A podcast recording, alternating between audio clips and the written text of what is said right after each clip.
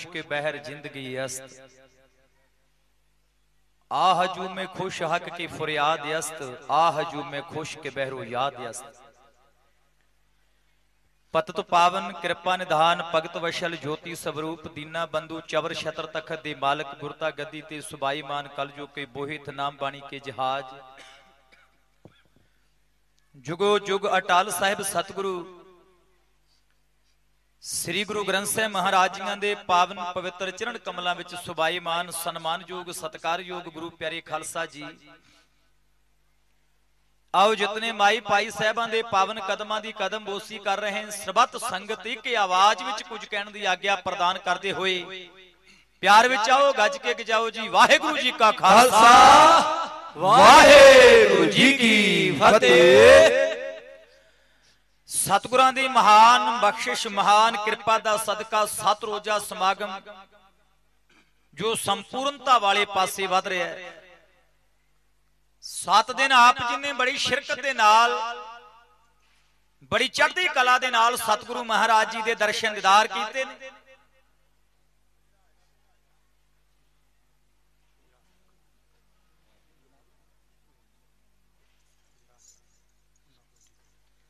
ਇਹ ਬੇਨਤੀ ਹੈ ਪ੍ਰਬੰਧਕ ਜਨਾਂ ਵੱਲੋਂ ਕਿ ਲੰਗਰ ਹਾਲ ਦੇ ਵਿੱਚ ਕੋਈ ਵਿਅਕਤੀ ਠੀਕ ਨਹੀਂ ਹੈ। ਉਹਦੇ ਨਾਲ ਦਾ ਕੋਈ ਸਾਥੀ ਜੁਗਰਾਜ ਸਿੰਘ, ਕੁਲਵੰਤ ਸਿੰਘ ਜੀ, ਜੇ ਸੰਗਤ ਵਿੱਚ ਬੈਠੇ ਨੇ, ਉਹਨਾਂ ਨੂੰ ਬੇਨਤੀ ਹੈ। ਪਿੰਡ ਪੰਡਾਲ ਤੋਂ।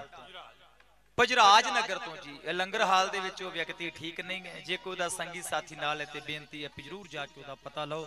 ਮਹਾਰਾਜ ਉਹਨਾਂ ਨੂੰ ਤੰਦਰੁਸਤੀ ਦਾਤ ਬਖਸ਼ਿਸ਼ ਕਰੇ। ਇੱਕ ਵਾਰੀ ਅਰਦਾਸ ਕਰੋ ਉਸ ਵੀਰ ਵਾਸਤੇ ਨਾਨਕ ਨਾਮ ਚੜ੍ਹਦੀ ਕਲਾ ਤੇਰੇ ਪਾਣੇ। ਸਰਬੱਤਾ ਭਲਾ। ਗਰੀਬ ਨਵਾਜ ਸਤਿਗੁਰੂ ਮਹਾਰਾਜ ਕਿਰਪਾ ਕਰਨਾ ਉਹ ਸਮਾਂ ਬੜੀ ਤੇਜ਼ੀ ਦੇ ਨਾਲ ਵੱਧਦਾ ਹੈ। ਤੋ ਮੈਨੂੰ ਸਨਮਾਨਯੋਗ ਗਿਆਨੀ ਜੀ ਹੁਣੇ ਹੁਕਮ ਲਗਾ ਰਹੇ ਸੀ ਕਿ ਕੀ ਸੁਣਾਓਗੇ? ਤੇ ਮੈਂ ਉਹਨਾਂ ਦੇ ਬੇਨਤੀ ਕੀਤੀ ਚਰਨਾਂ ਵਿੱਚ ਵੀ ਸੁਣਾਉਣ ਵਾਲੀ ਜਿਹੜੀ ਕੈਟਾਗਰੀ ਉਹ ਬੜੀ ਉੱਚੀ ਹੁੰਦੀ ਹੈ। ਜਿਹੜੀ ਸੁਣਾਉਣ ਵਾਲੀ ਪੌੜੀ ਦਾ ਡੰਡਾ ਉਹ ਅਜੇ ਬਹੁਤ ਦੂਰ ਹੈ। ਜੇ ਲਾਲੂ ਕੁੰਮਣ ਪਤਾ ਨਹੀਂ ਕਿੰਨੇ ਕ ਜਨਮ ਲੈ ਕੇ ਗੁਰੂ ਕਾ ਢਾਡੀ ਬਣ ਕੇ ਉਹਦੀ ਵਿਚਾਰਧਾਰਾ ਸਟੇਜ ਤੇ ਰੱਖੀ ਜਾਵੇ ਤੇ ਸੁਣਾਉਣ ਵਾਲੀ ਪ੍ਰਥਾ ਅਜੇ ਨਹੀਂ ਮੇਰੇ ਕੋਲ। ਮੈਂ ਤੇ ਤੁਹਾਡੇ ਜੋੜਿਆਂ ਦੇ ਵਿੱਚੋਂ ਕੁਝ ਸਿੱਖਣ ਵਾਸਤੇ ਆਪ ਗੁਰੂ ਕੀ ਸੰਗਤ ਦੇ ਕੋਲੋਂ ਬਹਿਣਾ ਉੱਠਣਾ ਸਿੱਖਣ ਵਾਸਤੇ ਆਉਣਾ ਹੈ। ਤੇ ਗੁਰੂ ਕੀ ਸੰਗਤ ਤੇ ਅਰਦਾਸ ਬੇਨਤੀ ਕਰਿਓ, ਮਹਾਰਾਜ ਕਿਰਪਾ ਕਰਨ, ਹਾਂ, ਦਾਵਾ ਤੇ ਨਹੀਂ ਕਰਦਾ। ਇਹ ਬੇਨਤੀ ਕਰਦਾ ਕਿ ਜੋ ਸੁਣਾਉਣ ਲੱਗਾ ਸ਼ਾਇਦ ਆਪ ਜੀ ਨੇ ਨਾ ਸੁਣਿਆ ਹੋ ਇਹ ਦਾਵਾ ਕੋਈ ਨਹੀਂ। ਹੋ ਸਕਦਾ ਤੁਸੀਂ ਸੁਣਿਆ ਵੀ ਹੋਵੇ। ਲੇਕਿਨ ਜੇ ਸੁਣਿਆ ਵੀ ਹੋਵੇਗਾ ਤੇ ਕੇਵਲ 1-2% ਬਹੁਤਾਤ ਸ਼ਾਇਦ ਤੁਸੀਂ ਨਾ ਸੁਣਿਆ ਹੋ ਤੇ ਆਪ ਗੁਰੂ ਕੀ ਸੰਗਤ ਤੇ ਅਰਦਾਸ ਕਰਿਓ, ਬਾਖੂਬੀ ਨਿਭਾ ਸਕੀਏ। ਸਾਊਂਡ ਵਾਲੇ ਵੀਰ ਦੀਆਂ ਕਿਆ ਬਾਤਾਂ ਨੇ। ਗਰੀਬ ਨਵਾਜ ਮਹਾਰਾਜ ਕਿਰਪਾ ਕਰਨ, ਚੜ੍ਹਦੀ ਕਲਾ। ਇਹ ਸਾਡਾ ਆਪਣਾ ਘਰ ਦਾ ਸਾਊਂਡ ਹੈ, ਬਿੱਕਾ ਸਾਊਂਡ ਉਹਨਾਂ ਵੱਲੋਂ ਪਿਆਰ ਪਹੁੰਚਿਆ ਹੈ। ਬੜਾ ਹਰ ਇੱਕ ਤੁਹਾਡੀ ਕਵੀਸ਼ਰ ਦੇ ਨਾਲੋਂ ਬੜੀ ਮੁਹੱਬਤ ਕਰਦੇ ਨੇ। ਮੈਂ ਤਹਿ ਦਿਲ ਤੋਂ ਧੰਨਵਾਦ ਕਰਦਾ ਹਾਂ। ਸਰਦਾਰ ਜੋਗਿੰਦਰ ਸਿੰਘ ਜੀ, ਜਿਹੜੇ ਇਸ ਵੇਲੇ ਮੁੰਬਈ ਦੀ ਧਰਤੀ ਤੇ ਨੇ, ਉਹਨਾਂ ਵੱਲੋਂ ਬੜਾ ਪਿਆਰ ਆਇਆ। ਮੈਂ ਹਾਰਦਿਕ ਸੁਨੇਹੇ ਦਾ ਧੰਨਵਾਦ ਕਰਦਾ ਹਾਂ। ਗੁਰੂ ਬਾਬਾ ਜੀ ਕਿਰਪਾ ਕਰੇ। ਤੋ ਆਓ, ਜੋ ਇਤਿਹਾਸ ਦਾ ਪੰਨਾ ਆਪ ਜੀ ਦੇ ਪਾਵਨ ਸਮਕਸ਼ ਰੱਖਣਾ ਲੋਚਦਾ ਹੈ। ਮਨ ਬਿਰਤੀ ਇਕਾਗਰ ਕਰਕੇ ਰੱਖਿਓ। ਆਪ ਜੀ ਨੂੰ ਇਹ ਪਤਾ ਲੱਗੇਗਾ ਕਿ ਪੰਜਾਬ ਦੀ ਖਾਤਰ ਅਸੀਂ ਕੀ ਕੁਝ ਕੀਤਾ ਤੇ ਹੁਣ ਆਉਣ ਵਾਲੇ ਸਮੇਂ ਵਿੱਚ ਸਾਡੇ ਬੱਚਿਆਂ ਦਾ ਭਵਿੱਖ ਕਿਵੇਂ ਖਤਰੇ ਵਿੱਚ। ਜ਼ਰੂਰ ਆਪਣੀ ਕਿਉਂਕਿ ਅੱਜ ਆਖਰੀ ਦੀਵਾਨ ਹੈ। ਤੇ ਮੈਂ ਬਾਤ ਪਾਵਾਂਗਾ ਹੁੰਗਾਰਾ ਤੁਸਾਂ ਪਰਨਾ ਕੁਝ ਨਾ ਕੁਝ ਝੋਲੀ ਵਿੱਚ ਪਵਾ ਕੇ ਜ਼ਰੂਰ ਲੈ ਕੇ ਜਾਇਓ। ਇਹਨੂੰ ਸੋਚਣ ਦਾ ਯਤਨ ਕਰਿਓ। ਇਹ ਸਮਾਗਮ ਜਿਹੜੇ ਨੇ ਇਹ ਸੁਚੇਤਤਾ ਦਾ ਪ੍ਰਤੀਕ ਹੁੰਦੇ ਨੇ। ਸਮਾਗਮ ਕਰਵਾਏ ਜਾਂਦੇ ਨੇ ਕੁਝ ਸਿੱਖਣ ਵਾਸਤੇ। ਸਮਾਗਮ ਕਰਵਾਏ ਜਾਂਦੇ ਨੇ ਆਪਣੇ ਆਉਣ ਵਾਲੇ ਸਮੇਂ ਨੂੰ ਵਾਚਣ ਵਾਸਤੇ। ਸਮਾਗਮ ਕਰਵਾਏ ਜਾਂਦੇ ਨੇ ਰਸਾਤਲ ਦੇ ਟੋਏ ਵਿੱਚ ਡਿੱਗਣਾ ਨਹੀਂ, ਉਸ ਟੋਏ ਤੋਂ ਬਚਣਾ ਕਿ? ਇਹ ਮਹਾਤਮ ਹੁੰਦਾ ਹੈ ਸਮਾਗਮਾਂ ਦਾ। ਸਮਾਗਮਾਂ ਦਾ ਮਹਾਤਮ ਕੱਲਾ ਇਹ ਨਹੀਂ ਹੁੰਦਾ ਵੀ 6 ਦਿਨ 7 ਦਿਨ ਜਲੇਬਾਂ ਦੇ ਲੰਗਰ ਬੜੇ ਲੱਗੇ। ਪ੍ਰਬੰਧਕਾਂ ਨੇ ਸਬਜ਼ੀ ਦੀਆਂ ਵੈਰਾਈਟੀਆਂ ਬੜੀਆਂ ਵਧੀਆ ਬਣਾਈਆਂ, ਪ੍ਰਸ਼ਾਦੇ ਬੜੇ ਕੂਲੇ ਕੂਲੇ ਇਹ ਮਹਾਤਮ ਨਹੀਂ ਸੀ। ਜਿੱਥੇ ਗੱਫਾ ਪਾਣੀ ਛਕਦੇ ਹੋ, ਤਨ ਦੀ ਖੁਰਾਕ ਹੈ। ਜਦੋਂ ਪ੍ਰਸ਼ਾਦਾ ਪਾਣੀ ਛਕ ਕੇ ਪੰਡਾਲ ਵਿੱਚ ਬੈਠਦੇ ਹੋ, ਫਿਰ ਇਥੋਂ ਮਨ ਦੀ ਖੁਰਾਕ ਮਿਲਦੀ ਹੈ। ਇਹ ਦੋਨੋਂ ਖੁਰਾਕਾਂ ਬਰਾਬਰ ਚੱਲਣ ਤੇ ਬੰਦੇ ਦੀ ਜ਼ਿੰਦਗੀ ਹੈ। ਦੋਨੋਂ ਖੁਰਾਕਾਂ ਬਰਾਬਰ ਨਾ ਚੱਲਣ, ਬੰਦਾ ਕੱਲਾ ਰਾਛਣੀ ਚੁੱਕੀ ਜਾਵੇ, ਦਲਿਦਰੀ ਹੋਵੇਗਾ 100 ਬਿਮਾਰੀ ਲੱਗਦੀ ਹੈ। ਜਿਵੇਂ ਤੁਸੀਂ ਪ੍ਰਸ਼ਾਦਾ ਪਾਣੀ ਛਕ ਕੇ ਸਿਆਣੇ ਵਿਅਕਤੀ ਸੈਰ ਨੂੰ ਨਿਕਲਦੇ ਨੇ, ਕਿ ਸਾਡਾ ਸਰੀਰ ਠੀਕ ਰਵੇ, ਉਹ ਸਰੀਰ ਵਾਸਤੇ ਹੈ। ਜੇ ਮਨ ਠੀਕ ਰੱਖਣਾ ਤੇ ਫਿਰ ਗੁਰੂ, ਸਤਿਗੁਰੂ ਗੁਰੂ ਗ੍ਰੰਥ ਸਾਹਿਬ ਮਹਾਰਾਜ ਦੇ ਚਰਨਾਂ ਵਿੱਚ ਬੈਠ ਕੇ ਕੁਝ ਸਿੱਖਣ ਦਾ ਯਤਨ ਕਰਨਾ ਮਨ ਬਿਰਤੀ ਲੈ ਕੇ ਚਲੋ 1920 ਵਿੱਚ ਇੱਕ ਪਾਣੀਆਂ ਦਾ ਸਮਝੌਤਾ ਹੋਇਆ। ਹੁਣ ਮੈਂ ਪੰਜਾਬ ਦੇ ਪਾਣੀਆਂ ਦੀ ਗੱਲ ਕਰਨੀ ਹੈ ਤੇ ਪੰਜਾਬ ਦੇ ਪਾਣੀਆਂ ਨੂੰ ਬਚਾਉਣ ਦੀ ਗੱਲ ਕਰਨੀ ਹੈ ਵੀ ਬਚਾਈ ਕਿਵੇਂ, ਬਚਾਇਆ ਕਿਵੇਂ ਜਾ ਸਕਦਾ ਹੈ ਤੇ ਕਿਵੇਂ ਸਾਡੇ ਯੋਧਿਆਂ ਨੇ ਪਾਣੀ ਬਚਾਇਆ। ਪੜਦੇ ਜ਼ਰੂਰ ਆ, ਪਵਨ ਗੁਰੂ, ਪਾਣੀ ਪਿਤਾ, ਮਾਤਾ ਤਰਤ ਮਹਤ ਮੈਂ ਵੀ ਤੁਹਾਡੇ ਵਿੱਚ ਆਪਾਂ ਪਰਿਵਾਰ ਬੈਠੇ। ਹੁਣ ਜਰਾ ਜ਼ਰੂਰ ਇਸ ਗੱਲ ਤੇ ਗੌਰ ਕਰਿਓ ਵੀ ਅਸੀਂ ਵਾਕਿਆ ਹੀ ਪਾਣੀ ਨੂੰ ਪਿਤਾ ਮੰਨਿਆ ਅਸੀਂ ਪਾਣੀ ਨੂੰ ਪਿਤਾ ਮੰਨ ਕੇ ਤਰਦੇ, ਪਵਨ ਗੁਰੂ, ਪਾਣੀ ਪਿਤਾ, ਮਾਤਾ ਤਰਤ ਮਹਤ। ਤੇ ਪਹਿਲੀ ਗੱਲ ਪਾਣੀ ਦੀ ਜਿੰਨੀ ਜਖਣਾ ਅਸੀਂ ਪੁੱਟੀ ਆ, ਛੈਂਦ ਕਿਸੇ ਸੂਬੇ ਪੁੱਟੀ ਹੋਵੇ। ਜੇ ਪਾਉਣ ਦੀ ਗੱਲ ਕਰੀਏ ਹਵਾ ਦੀ, ਤੇ ਜਿੰਨਾ ਬੇੜਾ ਗਰਕ ਹਵਾ ਦਾ ਅਸੀਂ ਕਰ ਦਿੱਤਾ ਸ਼ੈਂਦ ਕਿਸੇ ਕੀਤਾ ਹੋ 1920 ਵਿੱਚ ਇੱਕ ਪਾਣੀਆਂ ਦਾ ਸਮਝੌਤਾ ਹੋਇਆ, ਜਿਹਨੂੰ ਰਾਵੀ ਬਿਆਸ ਤੇ ਬੀਕਾਨੇਰ ਸਮਝੌਤਾ ਕਿਹਾ ਜਾਂਦਾ ਹੈ। 1920 ਇਤਿਹਾਸ ਦੇ ਪੰਨਿਆਂ ਤੇ ਲਿਖਿਆ ਹੋਇਆ ਹੈ। ਮੇਰੇ ਵੀਰ ਬੈਠੇ ਨੇ, ਸਿਆਣੇ ਬੁੱਧੀਜੀਵੀ ਗੁਰਮੁਖ ਪਿਆਰੇ, ਅੱਜ ਸਾਰਾ ਕੁਝ ਗੂਗਲ ਤੇ ਚੜਿਆ ਹੋਇਆ, ਤੁਸੀਂ ਪੜ ਸਕਦੇ। 1920 ਵਿੱਚ ਇੱਕ ਪਾਣੀ ਦਾ ਸਮਝੌਤਾ ਹੋਇਆ, ਰਾਵੀ ਬਿਆਸ ਤੇ ਬੀਕਾਨੇਰ ਸਮਝੌਤਾ। ਉਹਦਾ ਮਤਲਬ ਸੀ ਕਿ ਜਿਹੜਾ ਪੰਜਾਬ ਦਾ ਪਾਣੀ ਰਾਜਸਥਾਨ ਨੂੰ ਜਾਵੇਗਾ, ਉਹਦਾ ਮੁਆਵਜ਼ਾ ਰਾਜਸਥਾਨ ਪੰਜਾਬ ਨੂੰ ਦੇਵੇਗਾ। ਅੱਜ ਤੱਕ ਰਾਜਸਥਾਨ ਨੇ ਸਾਨੂੰ 1 ਰੁਪਈਆ ਵੀ ਨਹੀਂ ਦਿੱਤਾ। ਅੱਜ ਪੰਜਾਬ ਦੇ ਸਿਰ ਤੇ ਕਰਜ਼ਾ 4 ਲੱਖ ਕਰੋੜ ਕਰਜ਼ਾ ਹੈ ਪੰਜਾਬ ਦੇ ਸਿਰ ਤੇ। ਤੇ ਸਾਡਾ ਹਰਿਆਣੇ ਵੱਲੇ ਪਤਾ ਕਿੰਨਾ ਪੈਸਾ ਬਣਿਆ? 18 ਲੱਖ ਕਰੋੜ। ਪੰਜਾਬ ਦੇ ਸਿਰ ਤੇ ਕਰਜ਼ਾ ਕਿੰਨਾ? 4 ਲੱਖ ਕਰੋੜ। ਤੇ ਸਾਡਾ ਹਰਿਆਣੇ ਵੱਲੇ ਜਿਹੜਾ ਪੈਸਾ ਬਣਦਾ ਉਹ ਹੈ 18 ਲੱਖ ਕਰੋੜ। ਅਸੀਂ ਆਪਣੇ ਸਿਰ ਤੋਂ ਕਰਜ਼ਾ ਲਾ ਕੇ ਜੇ ਕਿਤੇ ਹਰਿਆਣਾ ਸਾਨੂੰ ਪੈਸੇ ਦੇ ਦਵੇ ਤੇ ਸਾਡਾ ਰਾਜ ਭਾਗ ਫਿਰ ਬਰਕਰਾਰ ਹੈ। ਉਹਦੇ ਤੋਂ ਅੱਗੇ ਚੱਲੀਏ 1953 ਈਸਵੀ ਦਾ ਸਾਲ ਆਇਆ। ਮੈਂ ਪਾਣੀਆਂ ਦੀ ਲੱਗਾ ਗੱਲ ਕਰਨ। ਤੁਹਾਡਾ ਪਾਣੀ ਦਿਨ ਦੀਵੀ ਜਿਹੜਾ ਮਰਜ਼ੀ ਵੱਢ ਕੇ ਲੈ ਜਾਵੇ ਸੂਬਾ। ਅਸੀਂ ਰੋਕ ਨਹੀਂ ਸਕਦੇ। ਤੇ ਬਦ ਨਸੀਬੀ ਹੈ ਕਿ ਭਾਖੜਾ ਡੈਮ ਦੇ ਵਿੱਚੋਂ ਵੀ ਪੰਜਾਬ ਦਾ ਹਿੱਸਾ ਕੱਢ ਦਿੱਤਾ। ਜਿਹੜੀ ਉੱਥੇ ਮੈਨੇਜਮੈਂਟ ਕਮੇਟੀ ਬਣਦੀ ਹੈ, ਉਹਦੇ ਵਿੱਚ ਪੰਜਾਬੀ ਮੈਂਬਰ ਲੈਣੇ ਬੰਦ ਕਰ ਦਿੱਤੇ ਨੇ। ਉਹਦੇ ਵਿੱਚ ਪੰਜਾਬ ਦਾ ਮੈਂਬਰ ਨਹੀਂ ਲਿਆ ਜਾਵੇਗਾ। ਕਿਉਂ? ਕਿਉਂਕਿ ਪੰਜਾਬ ਦਾ ਮੈਂਬਰ ਜੇ ਵਿੱਚ ਹੋਵੇਗਾ ਉਹ ਪਾਣੀ ਦੀ ਗੱਲ ਕਰੇਗਾ, ਪਾਣੀ ਨੂੰ ਰੋਕਣ ਦੀ ਯਤਨ ਕਰੇਗਾ, ਪਾਣੀ ਨੂੰ ਬਚਾਉਣ ਦਾ ਯਤਨ ਕਰੇਗਾ। ਇਸ ਕਰਕੇ ਸੈਂਟਰ ਨੇ ਭਾਖੜਾ ਦੇ ਵਿੱਚੋਂ ਸਾਡਾ ਹਿੱਸਾ ਕੱਢ ਦਿੱਤਾ ਜੇ, ਭਾਖੜਾ ਹੈ ਸਾਡੀ ਧਰਤੀ ਤੇ ਪੰਜਾਬ ਵਿੱਚ। 1953 ਦੇ ਵਿੱਚ ਸਤਕਾਰਯੋਗ ਖਾਲਸਾ ਜੀ, ਅੱਗੇ ਚੱਲਦਿਆਂ ਚੱਲਦਿਆਂ ਇੱਕ ਸਟੇਟ ਬਣੀ 1953 ਦੇ ਵਿੱਚ। ਮਦਰਾਸ ਤੋਂ ਆਂਧਰਾ ਪ੍ਰਦੇਸ਼ ਵੱਖ ਕੀਤਾ ਗਿਆ। ਤੇ ਮਦਰਾਸ ਦੇ ਕੋਲ ਤਿੰਨ ਨਦੀਆਂ ਨੇ, ਤਿੰਨ ਨਦੀਆਂ। ਮਦਰਾਸ ਦੇ ਕੋਲ ਇੱਕ ਦਵਾਰਕੀ, ਕ੍ਰਿਸ਼ਨਾ ਤੇ ਕਵੇਰੀ। ਇਹ ਤਿੰਨਾਂ ਨਦੀਆਂ ਦਾ ਪਾਣੀ ਆਂਧਰਾ ਪ੍ਰਦੇਸ਼ ਨੂੰ ਮਦਰਾਸ ਨੇ ਨਹੀਂ ਦਿੱਤਾ। ਫਿਰ 2000 ਸਨ ਵਿੱਚ ਤਿੰਨ ਸਟੇਟਾਂ ਬਣੀਆਂ, ਛੱਤੀਸਗੜ੍ਹ, ਉੱਤਰਾਖੰਡ ਤੇ ਝਾਰਖੰਡ। ਉਦੋਂ ਪਾਣੀ ਦਾ ਕੋਈ ਸਮਝੌਤਾ ਨਹੀਂ ਹੋਇਆ। ਫਿਰ ਮਹਾਰਾਸ਼ਟਰ ਤੇ ਗੁਜਰਾਤ, ਮੁੰਬਈ ਵਿੱਚੋਂ ਨਿਕਲ ਕੇ ਵੱਖ ਹੋਇਆ। ਉਦੋਂ ਪਾਣੀ ਦਾ ਕੋਈ ਸਮਝੌਤਾ ਨਹੀਂ। ਸਿੰਧ ਵਿੱਚੋਂ ਮੁੰਬਈ ਵੱਖ ਹੋਈ, ਉਦੋਂ ਪਾਣੀ ਦਾ ਕੋਈ ਸਮਝੌਤਾ ਨਹੀਂ।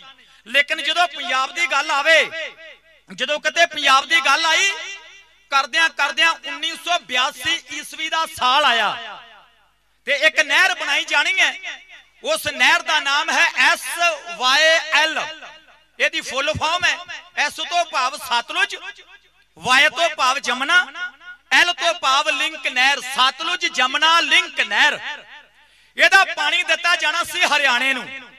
ਇਹ ਪਾਣੀ ਕੱਲਾ ਹਰਿਆਣੇ ਤੱਕ ਹੀ ਨਹੀਂ ਸੀ ਰਹਿਣਾ, ਇਹ ਪਾਣੀ ਆਗਾ ਦਿੱਲੀ ਤੱਕ ਵੀ ਜਾਣਾ ਸੀਗਾ। 1982 ਈਸਵੀ ਦੇ ਵਿੱਚ ਪਟਿਆਲੇ ਦੇ ਲਾਗੇ ਇੱਕ ਪਿੰਡ ਹੈ ਕਪੂਰੀ। ਕਪੂਰੀ ਪਿੰਡ ਦੇ ਲਾਗੇ ਦੇਸ਼ ਦੀ ਪ੍ਰਧਾਨ ਮੰਤਰੀ ਸ਼੍ਰੀਮਤੀ ਇੰਦਰਾ ਗਾਂਧੀ ਨੇ ਟੱਪ ਲਗਾਇਆ। ਉਹ ਜਿਹੜੀ ਕਈ ਦੇ ਨਾਲ ਟੱਪ ਲਗਾਇਆ, ਉਹ ਕਈ ਸੀ ਚਾਂਦੀ ਦੀ ਬਣੀ ਹੋਈ।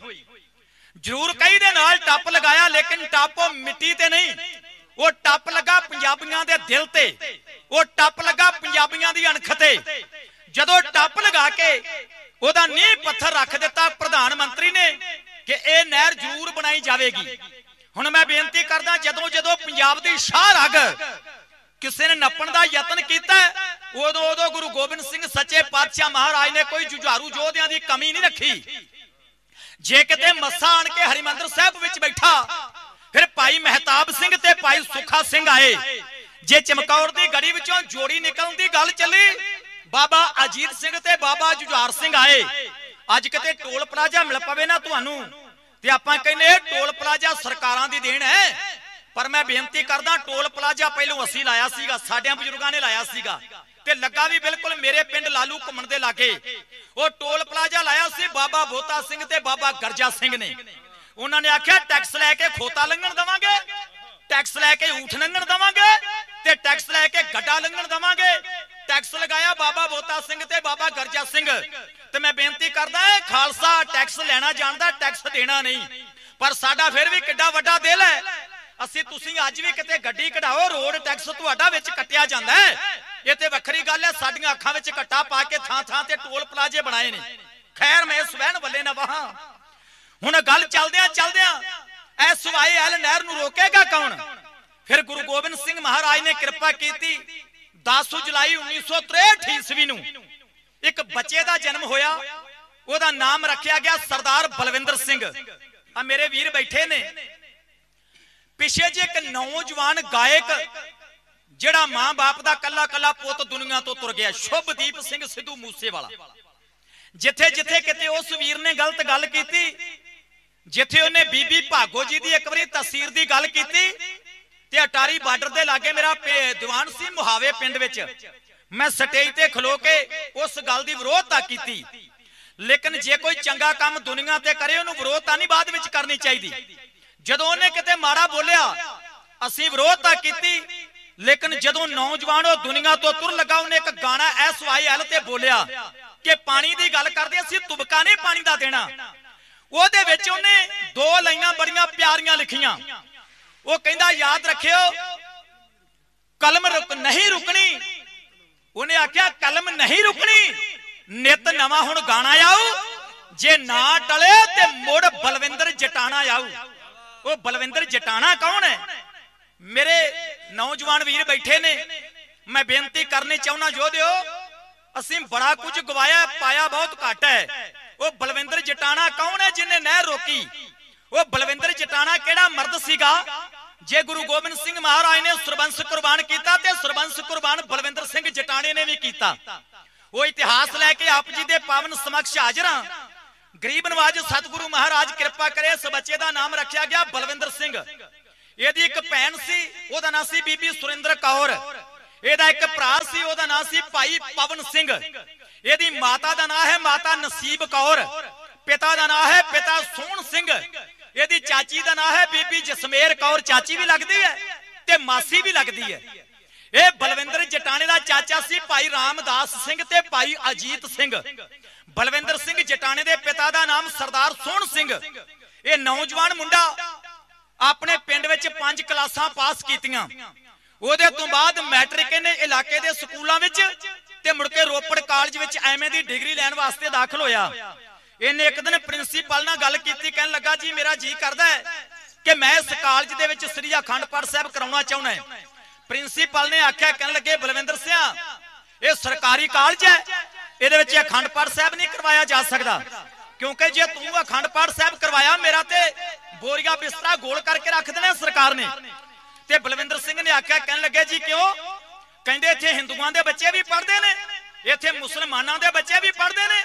ਇਸ ਕਰਕੇ ਅੱਜ ਮੈਂ ਤੈਨੂੰ ਜੇ ਅਖੰਡ ਪਾਠ ਸਾਹਿਬ ਕੁਰਾਨ ਕ- ਕਰਨ ਦਿਆਂ, ਤੇ ਕੱਲ ਨੂੰ ਕੋਈ ਸਿਰ ਤੇ ਕੁਰਾਨ ਰੱਖ ਕੇ ਭੱਜ ਆਵੇਗਾ, ਪਰਸੋਂ ਨੂੰ ਕੋਈ ਭਗਵਤ ਗੀਤਾ ਲੈ ਕੇ ਆਵੇਗਾ, ਇਸ ਕਰਕੇ ਮੈਂ ਤੇ ਪਾਠਾਂ ਜੋਗਾ ਰਹਿ ਗਿਆ। ਭਾਈ ਬਲਵਿੰਦਰ ਸਿੰਘ ਨੇ ਆਖਿਆ, ਕਹਿਣ ਲੱਗਾ, ਪ੍ਰਿੰਸੀਪਲ ਸਾਹਿਬ, ਇਸ ਧਾਰਮਿਕ ਗ੍ਰੰਥ ਦੇ ਵਿੱਚ ਕਿਸੇ ਧਰਮ ਦੀ ਵਿਰੋਧਤਾ ਨਹੀਂ ਹੈ। ਇੱਥੇ ਮੇਰੇ ਦਾਤੇ ਨੇ ਕੇਵਲ ਬੰਦੇ ਨੂੰ ਬੰਦਾ ਬਣਨ ਵਾਸਤੇ ਇਹ ਗੱਲ ਕਹੀ ਹੈ ਕਿ ਤੇ ਤੈਨੂੰ ਪ੍ਰਮਾਤਮਾ ਨੇ ਪੰਜ ਭੂਤਕ ਸਰੀਰ ਦਿੱਤਾ ਹੈ ਤੇ ਤੂੰ ਬੰਦਾ ਕਿਵੇਂ ਬਣਨਾ ਹੈ? ਹੁਣ ਬਲਵਿੰਦਰ ਸਿੰਘ ਜਟਾਣੇ ਨੇ ਅਖੰਡ ਪਾਠ ਸਾਹਿਬ ਰਖਾਇਆ। ਪ੍ਰਿੰਸੀਪਲ ਨੇ ਬੜਾ ਰੋਕਿਆ। ਲੇਕਿਨ ਤੀਜੇ ਦਿਨ ਜਦੋਂ ਪਿਆ ਭੋਗ, ਤੇ ਬਲਵਿੰਦਰ ਸਿੰਘ ਜਟਾਣੇ ਨੇ ਸੱਦਿਆ ਸੀ, ਸ੍ਰੀ ਅਕਾਲ ਤਖਤ ਸਾਹਿਬ ਦਾ ਜਥੇਦਾਰ ਦ ਪ੍ਰੋਫੈਸਰ ਦਰਸ਼ਨ ਸਿੰਘ। ਪ੍ਰੋਫੈਸਰ ਸਾਹਿਬ ਗਏ। ਉਹਨਾਂ ਨੇ ਜਾ ਕੇ ਇੱਕ ਘੰਟਾ ਤਕਰੀਰ ਕੀਤੀ। ਮੁੱਕਦੀ ਗੱਲ, ਅਜੇ ਭੋਗ ਪਿਆ ਮਹਾਰਾਜ ਦਾ ਸਰੂਪ ਗੁਰਦੁਆਰੇ ਪਹੁੰਚਾਇਆ ਗਿਆ ਕਿ ਜਾਂ ਭਾਈ ਬਲਵਿੰਦਰ ਸਿੰਘ ਨੂੰ ਕਾਲਜ ਵਿੱਚੋਂ ਚੁੱਕਿਆ ਗਿਆ। 8 ਦਿਨ ਉਹਨੂੰ ਥਾਣੇ ਵਿੱਚ ਰੱਖ ਕੇ ਇੰਨਾ ਜ਼ਿਆਦਾ ਕੁੱਟਿਆ ਗਿਆ ਕਿ 8 ਦਿਨਾਂ ਤੋਂ ਬਾਅਦ ਬਲਵਿੰਦਰ ਸਿੰਘ ਆਪਣੇ ਪੈਰਾਂ ਤੇ ਉੱਠ ਨਹੀਂ ਸੀ ਸਕਦਾ। ਉਹਦੇ ਤੋਂ ਬਾਅਦ ਕਿਤੇ ਵੀ ਕੋਈ ਮਾੜਾ ਮੋਟਾ ਕਾਂਡ ਹੁੰਦਾ ਸੀ ਤੇ ਬਲਵਿੰਦਰ ਸਿੰਘ ਜਟਾਣੇ ਦੇ ਘਰ ਆਣ ਕੇ ਪੁਲਿਸ ਪੈਂਦੀ ਸੀਗੀ। ਬਲਵਿੰਦਰ ਸਿੰਘ ਜਟਾਣੇ ਨੇ ਆਪਣੇ ਪਿੰਡ ਅਖੰਡ ਪਾਠ ਸਾਹਿਬ ਕਰਾਇਆ। ਉਦੋਂ ਵੀ ਪੁਲਿਸ ਨੇ ਚੁੱਕਿਆ। ਉਦੋਂ ਵੀ 8 ਦਿਨ ਚਮਕੌਰ ਸਾਹਿਬ ਦੇ ਥਾਣੇ ਵਿੱਚ ਰੱਖ ਕੇ ਇੰਨਾ ਜ਼ਿਆਦਾ ਮਾਰਿਆ ਗਿਆ, ਇੰਨਾ ਜ਼ਿਆਦਾ ਕੁੱਟਿਆ ਗਿਆ ਕਿ ਸਨਮਾਨਯੋਗ ਭਾਈ ਬਲਵਿੰਦਰ ਸਿੰਘ ਜਟਾਣੇ ਦੀਆਂ ਅੱਖਾਂ ਵਿੱਚ ਖੂਨ ਉਤਰ ਆਇਆ ਸੀਗਾ। ਇੰਨੀ ਕੁੱਟ ਪੈਣ ਦੇ ਬਾਵਜੂਦ ਆਪਣੀਆਂ ਜਜ਼ਬਾਤਾਂ ਨੂੰ ਸਨਮਾਨਯੋਗ ਭਾਈ ਬਲਵਿੰਦਰ ਸਿੰਘ ਜਟਾਣੇ ਨੇ ਬਰਕਰਾਰ ਰੱਖਿਆ ਆਪਣੀ ਕੌਮ ਵਾਸਤੇ। ਹੁਣ ਕਰਦਿਆਂ ਕਰਦਿਆਂ ਦਿਨ ਲੰਘਦਾ ਗਿਆ। ਸਮਾਂ ਆ ਗਿਆ 1986 ਵਿਸਾਖੀ ਵਾਲਾ ਦਿਨ। ਬਲਵਿੰਦਰ ਸਿੰਘ ਆਪਣੇ ਘਰ ਆਇਆ। ਸਾਹਮਣੇ ਅੰਗੀਠੀ ਤੇ ਪਈਆਂ ਹੋਈਆਂ ਆਪਣੀਆਂ ਫੋਟੋਆਂ ਉਤਾਰੀਆਂ। ਆਪਣੀ ਅਲਮਾਰੀ ਦੇ ਵਿੱਚੋਂ ਆਪਣੀਆਂ ਡਿਗਰੀਆਂ ਕੱਢੀਆਂ, ਸਰਟੀਫਿਕੇਟ ਕੱਢੇ। ਵਿਹੜੇ ਦੇ ਵਿੱਚ ਰੱਖ ਕੇ ਆਪਣੀਆਂ ਫੋਟੋਆਂ ਨੂੰ ਤੇ ਆਪਣੀਆਂ ਡਿਗਰੀਆਂ ਨੂੰ ਅੱਗ ਲਗਾ ਦਿੱਤੀ। ਸਾਹਮਣੇ ਜਟਾਣੇ ਦੀ ਦਾਦੀ ਵੇਖ ਰਹੀ ਹੈ ਬੀਬੀ ਦਵਾਰਕੀ ਕੌਰ। ਇਹ ਜਟਾਣੇ ਦੀ ਦਾਦੀ ਹੈ ਤੇ ਮੇਰੀਆਂ ਮਤਾਵਾਂ ਬੈਠੀਆਂ ਨੇ, ਪੁੱਛ ਲਿਓ ਕਿਤੇ ਦਾਦੀਆਂ ਨੂੰ ਪੋਤਰੇ ਬੜੇ ਪਿਆਰੇ ਹੁੰਦੇ ਨੇ। ਹੁਣ ਜਦੋਂ ਬੀਬੀ ਦਵਾਰਕੀ ਕੌਰ ਨੇ ਵੇਖਿਆ, ਉਹਨੇ ਆਣ ਕੇ ਭਾਈ ਬਲਵਿੰਦਰ ਸਿੰਘ ਜਟਾਣੇ ਦੇ ਮੂੰਹ ਤੇ ਵੱਟ ਕੇ ਚਪੇੜ ਮਾਰੀ। ਉਹਨੇ ਆਖਿਆ, ਵੇਖ, ਇਹ ਬਲਛਣ ਪੁਣਾ ਨਹੀਂ ਕੋ ਕਰਦਾ, ਜਿਉਂਦੇ ਜੀ ਆਪਣੀਆਂ ਫੋਟੋਆਂ ਨੂੰ ਅੱਗ ਕੋਈ ਨਹੀਂ ਲਾਉਂਦਾ। ਇਹਨਾਂ ਨੂੰ ਬਲਵਿੰਦਰ ਸਿੰਘ ਜਟਾਣੇ ਦਾ ਪਿਤਾ ਸੋਹਣ ਸਿੰਘ ਵੀ ਲਾਗੇ ਆ ਗਿਆ। ਉਹਨੇ ਆਖਿਆ, ਬਲਵਿੰਦਰ ਸਿੰਘ ਕੀ ਗੱਲ ਹੈ?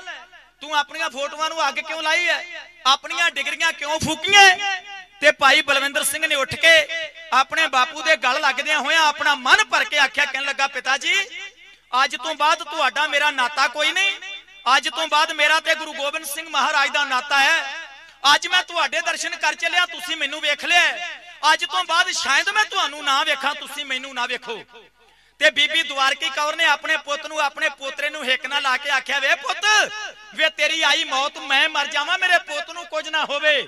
ਤੇ ਭਾਈ ਬਲਵਿੰਦਰ ਸਿੰਘ ਜਟਾਣੇ ਨੇ ਆਖਿਆ, ਦਾਦੀ, ਇਹ ਮੋਹ ਦੀਆਂ ਤੰਦਾਂ ਨਾ ਪਾ, ਮੈਂ ਆਪਣੇ ਕੌਮੀ ਘਰ ਵਾਸਤੇ ਕੁਝ ਕਰਕੇ ਮਰਨਾ ਚਾਹੁੰਦਾ ਮੇਰੇ ਸਤਿਕਾਰਯੋਗ ਵੀਰ ਅਮਰਤਪਾਲ ਸਿੰਘ ਜੀ ਹੁਣ ਪੰਜਾਬ ਦੀ ਧਰਤੀ ਤੇ ਆਏ ਨੇ ਨਾ, ਮੈਂ ਬੇਨਤੀ ਕਰਦਾ, ਜਦੋਂ ਸੂਰਜ ਚੜਦਾ ਉਦੋਂ ਉ- ਉੱਲੂ ਨੂੰ ਘੇਰਾ ਪੈਂਦੀਆਂ ਹੀ ਪੈਂਦੀਆਂ ਨੇ। ਹੋ ਸਕਦਾ ਉੱਲੂ ਨੇ ਪੱਗ ਵੀ ਬੱਧੀ ਹੋਵੇ ਹੋ ਸਕਦਾ ਉੱਲੂ ਨੇ ਬਾਣਾ ਵੀ ਪਾਇਆ ਹੋਵੇ, ਲੇਕਿਨ ਜਦੋਂ ਸੂਰਜ ਚੜੇ ਇੱਕ ਵਾਰੀ ਉੱਲੂ ਘਬਰਾਉਂਦੇ ਨੇ, ਜਿੱਥੇ ਦੂਜੇ ਘਬਰਾ ਰਹੇ ਨੇ, ਉੱਥੇ ਸਾਡੇ ਆਪਣੇ ਵੀ ਘਬਰਾ ਰਹੇ ਨੇ। ਇਹਨੇ ਪੰਜਾਬ ਦੀ ਜਵਾਨੀ ਮਰਵਾ ਦੇਣੀ ਹੈ।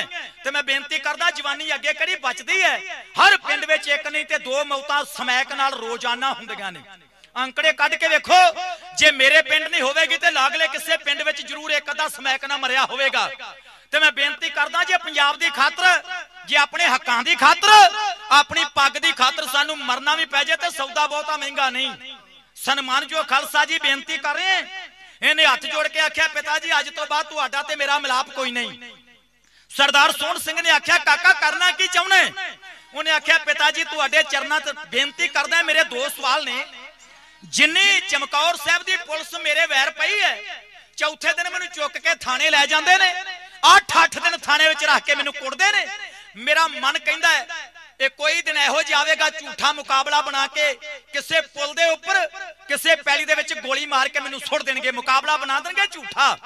ਹੁਣ ਪਿਤਾ ਜੀ, ਤੁਸੀਂ ਦੱਸੋ ਮਰਨਾ ਤੇ ਮੈਂ ਹੈ ਹੀ ਹੈ। 8 ਦਿਨਾਂ ਨੂੰ ਮਰਾਂ 10 ਦਿਨਾਂ ਨੂੰ ਮਰ ਜਾਵਾਂ, ਮਹੀਨੇ ਨੂੰ ਮਰ ਜਾਵਾਂ। ਹੁਣ ਤੁਸੀਂ ਦੱਸੋ ਮੈਂ ਝੂਠੇ ਮੁਕਾਬਲੇ ਵਿੱਚ ਮਰਾਂ ਕਿ ਆਪਣੇ ਕੌਮੀ ਘਰ ਦੀ ਖਾਤਰ ਮਰਾਂ? ਝੂਠੇ ਮੁਕਾਬਲੇ ਵਿੱਚ ਮਰਾਂ ਕਿ ਕੁਝ ਕਰਕੇ ਮਰਾਂ?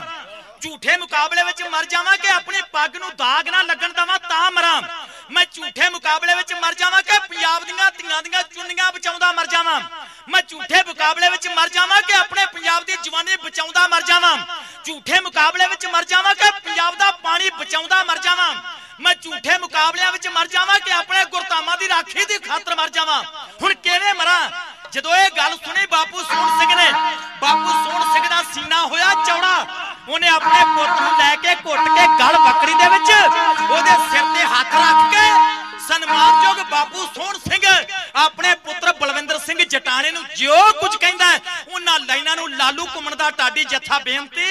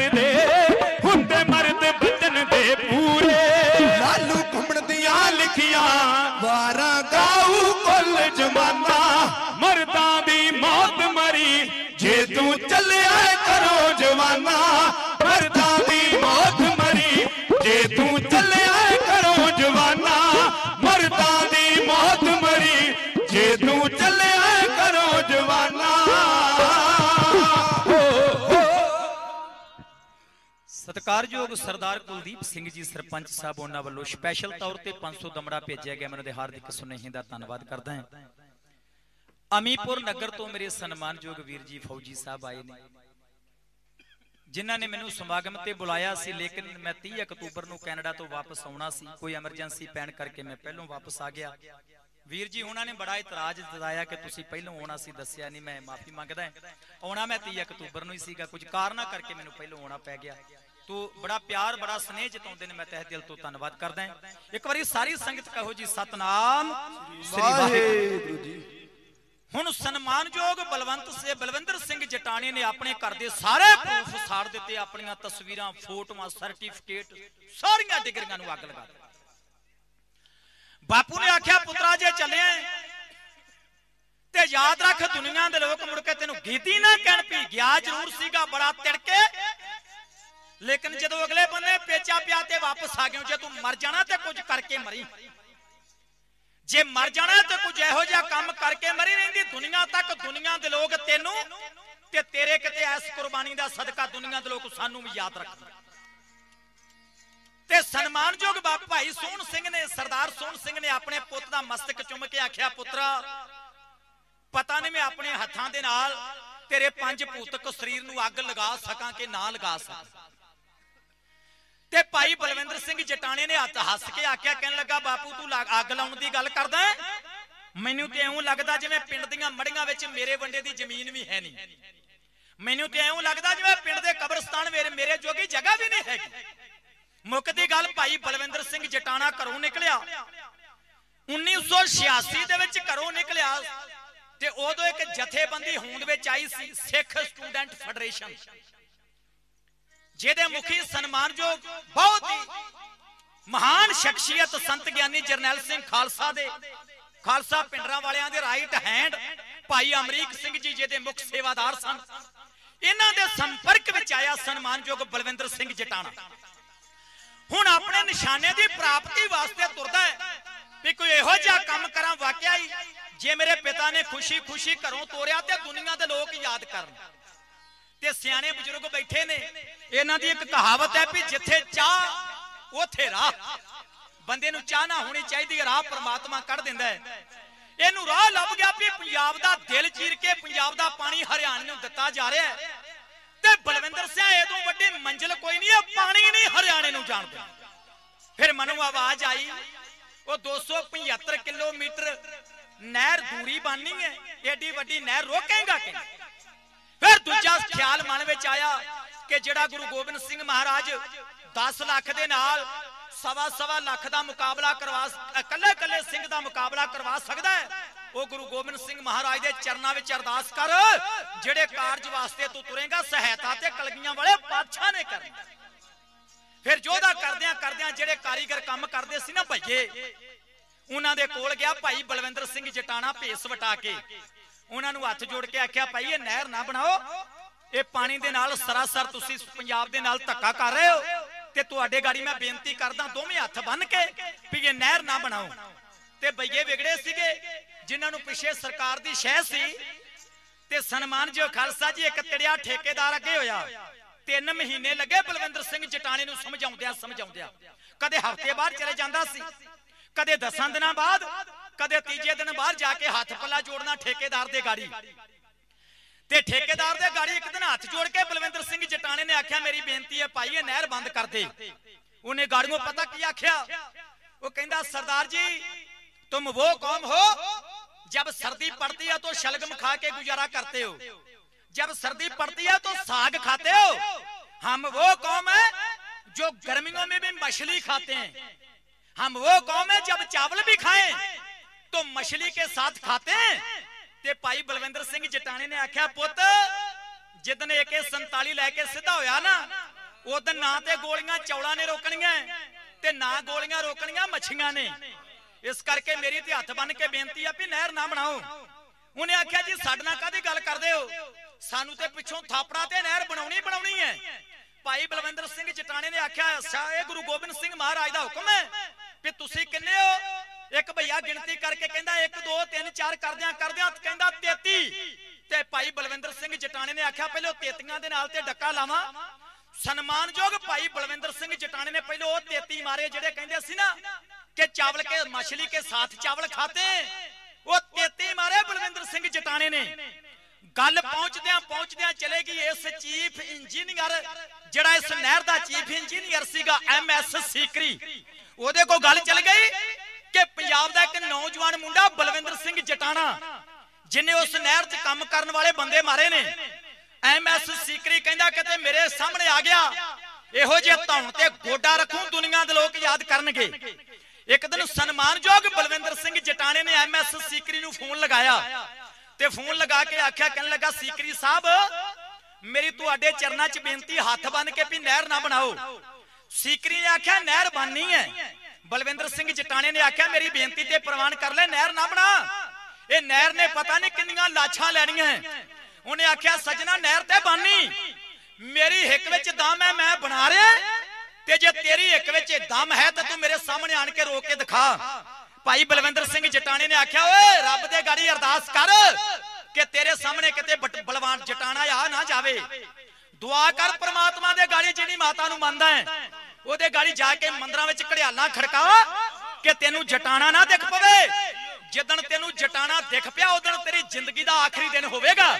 ਉਹਨੇ ਆਖਿਆ, ਜਟਾਣਿਆ ਜਿੱਥੇ ਮਰਜ਼ੀ, ਜਦੋਂ ਮਰਜ਼ੀ, ਜਿਹੜੇ ਟਾਈਮ ਮਰਜ਼ੀ ਆ ਜਾਈ ਮੈਂ ਖੁੱਲਾ ਘੁੰਮਦਾ ਹਾਂ ਤੇ ਸਨਮਾਨਯੋਗ ਬਲਵਿੰਦਰ ਸਿੰਘ ਜਟਾਣੇ ਨੇ ਆਖਿਆ, ਗੱਲ ਓਨੀ ਕੁ ਕਰੀ, ਜਿੰਨੀਆਂ ਕਿ ਤੇਰੀਆਂ ਲੱਤਾਂ ਭਾਰ ਚੱਲਦੀਆਂ ਹੋਣ ਵਾਧੂ ਗੱਲ ਨਾ ਕਰੀ, ਜੇ 11 ਪਾਵੇਂਗਾ ਤੇ 31 ਪੈਕੀ ਪਾ ਕੇ ਤੋਰਾਂਗੇ। ਜੇ 21 ਪਾਵੇਂਗਾ ਤੇ 31 ਪਾ ਕੇ ਤੋਰਾਂਗੇ। ਜੇ 31 ਪਾਵੇਂਗਾ ਤੇ ਤੈਨੂੰ 51 ਪਾ ਕੇ ਤੋਰਾਂਗੇ। ਐਮਐਸ ਸੀਕਰੀ ਨੇ ਫੋਨ ਤੇ ਆਖਿਆ, ਧਮਕੀਆਂ ਫੋਨ ਤੇ ਨਾ ਦੇ। ਜੇ ਵਾਕਿਆ ਮਾਂ ਦਾ ਸਿਰ ਚੁੰਗਿਆ ਤੇ ਕਿਤੇ ਸਾਹਮਣੇ ਆਣ ਕੇ ਗੱਲ ਕਰੀ। ਬਲਵਿੰਦਰ ਸਿੰਘ ਜਟਾਣਾ ਕਰਦਿਆਂ ਕਰਦਿਆਂ ਅਰਦਾਸ ਕਰਦਾ, ਮਹਾਰਾਜ ਕਰ ਕਿਰਪਾ। ਹੁਣ ਕਿਤੇ ਸੀਕਰੀ ਢਾਏ ਚੜ ਜਾਵੇ। ਫਿਰ ਸਮਾਂ ਆਪਣੀ ਚੱਲੇ ਚੱਲਿਆ। ਸਮਾਂ ਆ ਗਿਆ ਸਨਮਾਨਯੋਗ ਖਾਲਸਾ ਜੀ 23 ਜੁਲਾਈ 1990 ਈਸਵੀ। 23 ਜੁਲਾਈ ਵਾਲੇ ਦਿਨ ਭਾਈ ਬਲਵਿੰਦਰ ਸਿੰਘ ਜਟਾਣਾ ਆਪਣੇ ਤਿੰਨਾਂ ਸਾਥੀਆਂ ਨੂੰ ਨਾਲ ਲੈ ਕੇ ਇਹਨੂੰ ਪਤਾ ਲੱਗ ਗਿਆ ਵੀ ਐਮਐਸ ਸੀਕਰੀ ਅੱਜ ਕਿੱਥੇ ਮੀਟਿੰਗ ਕਰ ਰਿਹਾ ਹੈ। ਉਹ ਮੀਟਿੰਗ ਕਰ ਰਿਹਾ ਸੀ ਚੰਡੀਗੜ੍ਹ ਦੇ 26 ਸੈਕਟਰ ਦੇ ਵਿੱਚ, ਜਿੱਥੇ ਅੱਜ ਐਚਡੀਐਫਸੀ ਬੈਂਕ ਬਣ ਚੁੱਕੀ ਹੈ। ਉਹਦੀ ਦੂਜੀ ਮੰਜ਼ਲ ਤੇ ਸਨਮਾਨਯੋਗ ਭਾਈ ਬਲਵਿੰਦਰ ਸਿੰਘ ਜਟਾਣੇ ਨੂੰ ਪਤਾ ਲੱਗਿਆ ਉਧਰ ਐਮਐਸ ਸੀਕਰੀ ਆਪਣੇ ਜੂਨੀਅਰ ਅਫਸਰਾਂ ਦੇ ਨਾਲ ਬੈਠਾ ਮੀਟਿੰਗ ਕਰਦਾ ਹੈ ਵੀ ਇਹ ਨਹਿਰ ਬਣਾਉਣੀ ਕਿਵੇਂ, ਕਿੰਨੀ ਚੌੜੀ ਬਣਨੀ ਹੈ ਕਿੰਨੀ ਲੰਬੀ ਬਣਨੀ ਹੈ ਸਨਮਾਨਯੋਗ ਬਲਵਿੰਦਰ ਸਿੰਘ ਜਟਾਣੇ ਨੇ ਥੱਲੇ ਲਗਾਇਆ ਸਕੂਟਰ। ਇੱਕ ਸਿੰਘ ਆਪਣੇ ਪਿੱਛੋਂ ਤਾਰਿਆ, ਦੋ ਦੂਜੇ ਸਕੂਟਰ ਤੇ ਬੈਠੇ ਸੀ। ਹੁਣ ਪੌੜੀਆਂ ਚੜ੍ਹਦੇ ਚੜ੍ਹਦੇ ਦੂਜੀ ਮੰਜ਼ਿਲ ਵੱਲੇ ਜਾ ਰਹੇ ਨੇ। ਅਗਲੇ ਬੰਨੇ ਇਹਨਾਂ ਅਫਸਰਾਂ ਨੂੰ ਚਾਹ ਪਾਣੀ ਪਿਉਣ ਵਾਲਾ ਭੋਲਾ ਪ੍ਰਸ਼ਾਦ ਤੁਰਿਆ ਆ ਰਿਹਾ ਸੀ।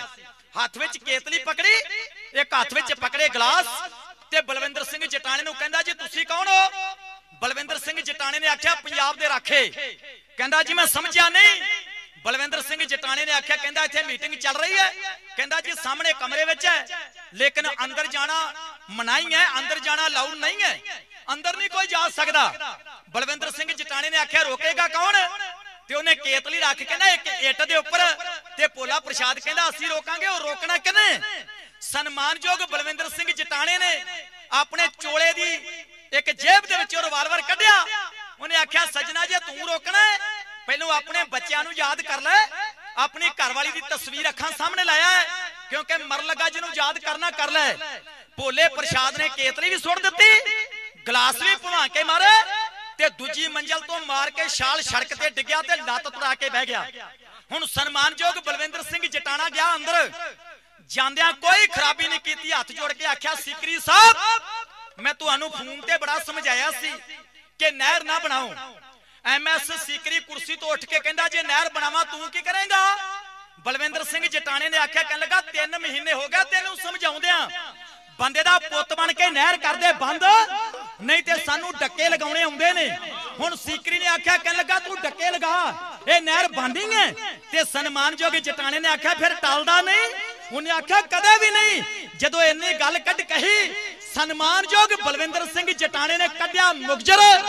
ਮਾਰ ਕੇ ਹਿੱਕ ਵਿੱਚ ਦੋ ਗੋਲੀਆਂ ਐਸਵਾਈਐਲ ਨਹਿਰ ਬਣਾਉਣ ਵਾਲਾ ਐਮਐਸ ਸਿਕਰੀ ਉਹਦੇ ਦਫ਼ਤਰ ਵਿੱਚ ਢੇਰੀ ਕਰਕੇ।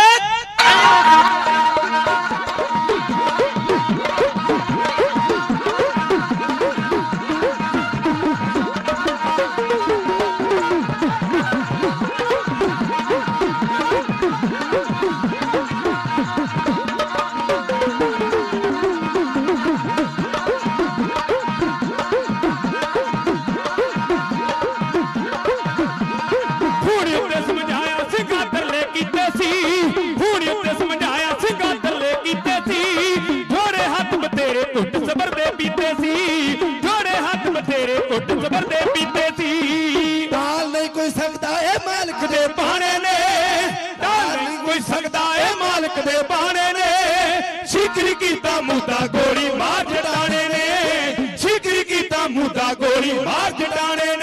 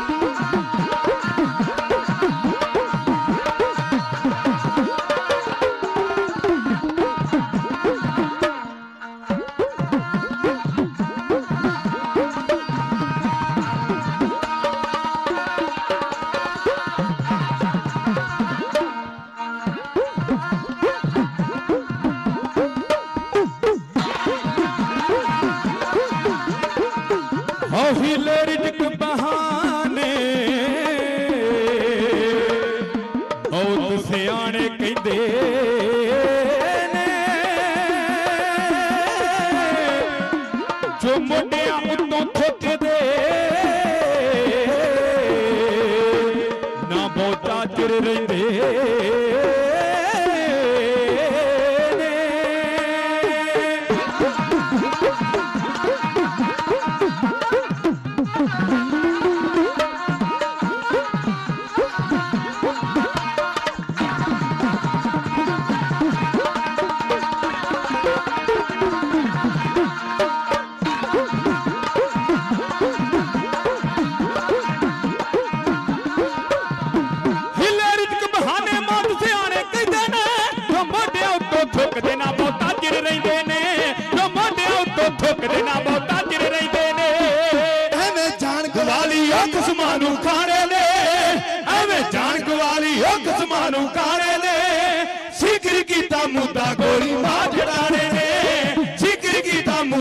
Me Itália!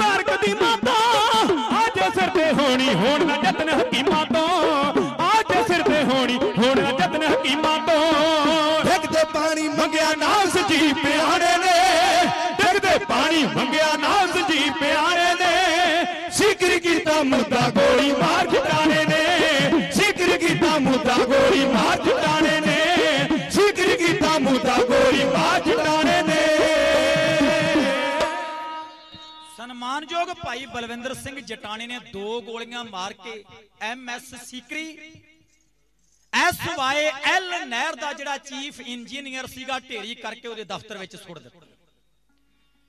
ਉਹਦਾ ਜੂਨੀਅਰ ਅਫਸਰ ਸੀਗਾ, ਅਵਤਾਰ ਸਿੰਘ ਔਲ ਖੋ ਭੱਜ ਕੇ ਲੱਗਾ ਬਲਵਿੰਦਰ ਸਿੰਘ ਜਟਾਣੇ ਨੂੰ ਜੱਫੀ ਭਰਨ।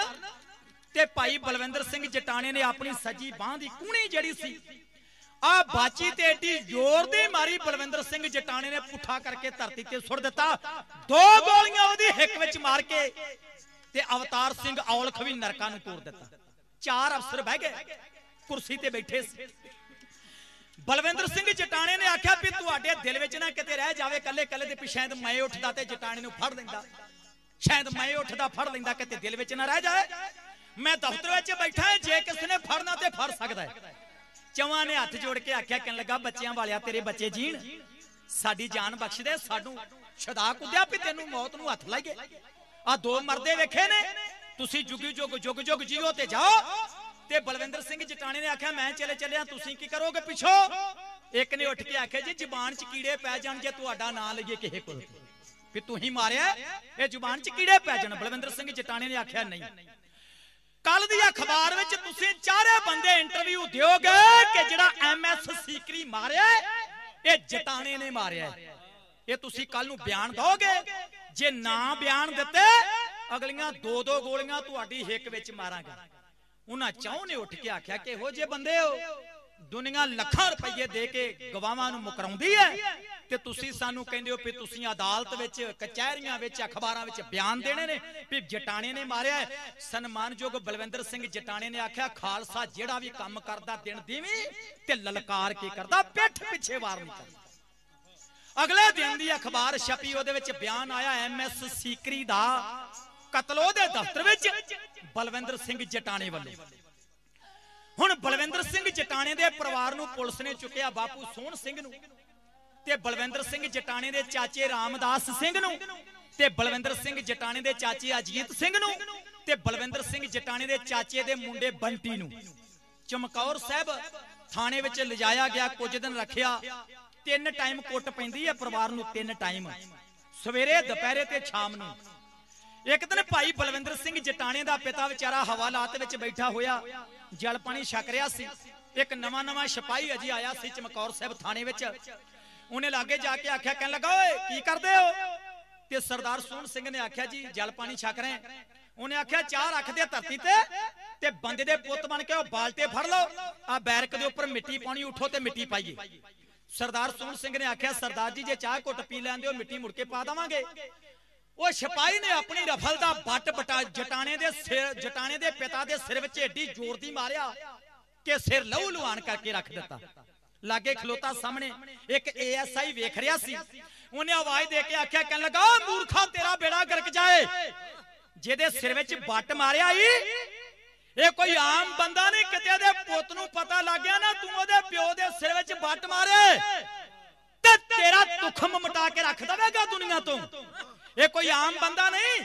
ਇਹ ਸਰਦਾਰ ਬਲਵਿੰਦਰ ਸਿੰਘ ਜਟਾਣੇ ਦਾ ਪਿਤਾ ਹੈ। ਜਦੋਂ ਇੰਨੀ ਗੱਲ ਕਹੀ, ਜਿਹੜਾ ਸਿਪਾਹੀ ਬੱਟ ਮਾਰਦਾ ਸੀ, ਪੈਰਾਂ ਤੋਂ ਜੁੱਤੀ ਲਾ ਕੇ ਸਰਦਾਰ ਸੋਹਣ ਸਿੰਘ ਦੇ ਪੈਰੀਂ ਪੈ ਗਿਆ ਸੀ, ਕਹਿੰਦਾ ਜੀ ਮੈਨੂੰ ਮਾਫ ਕਰ ਦਿਓ।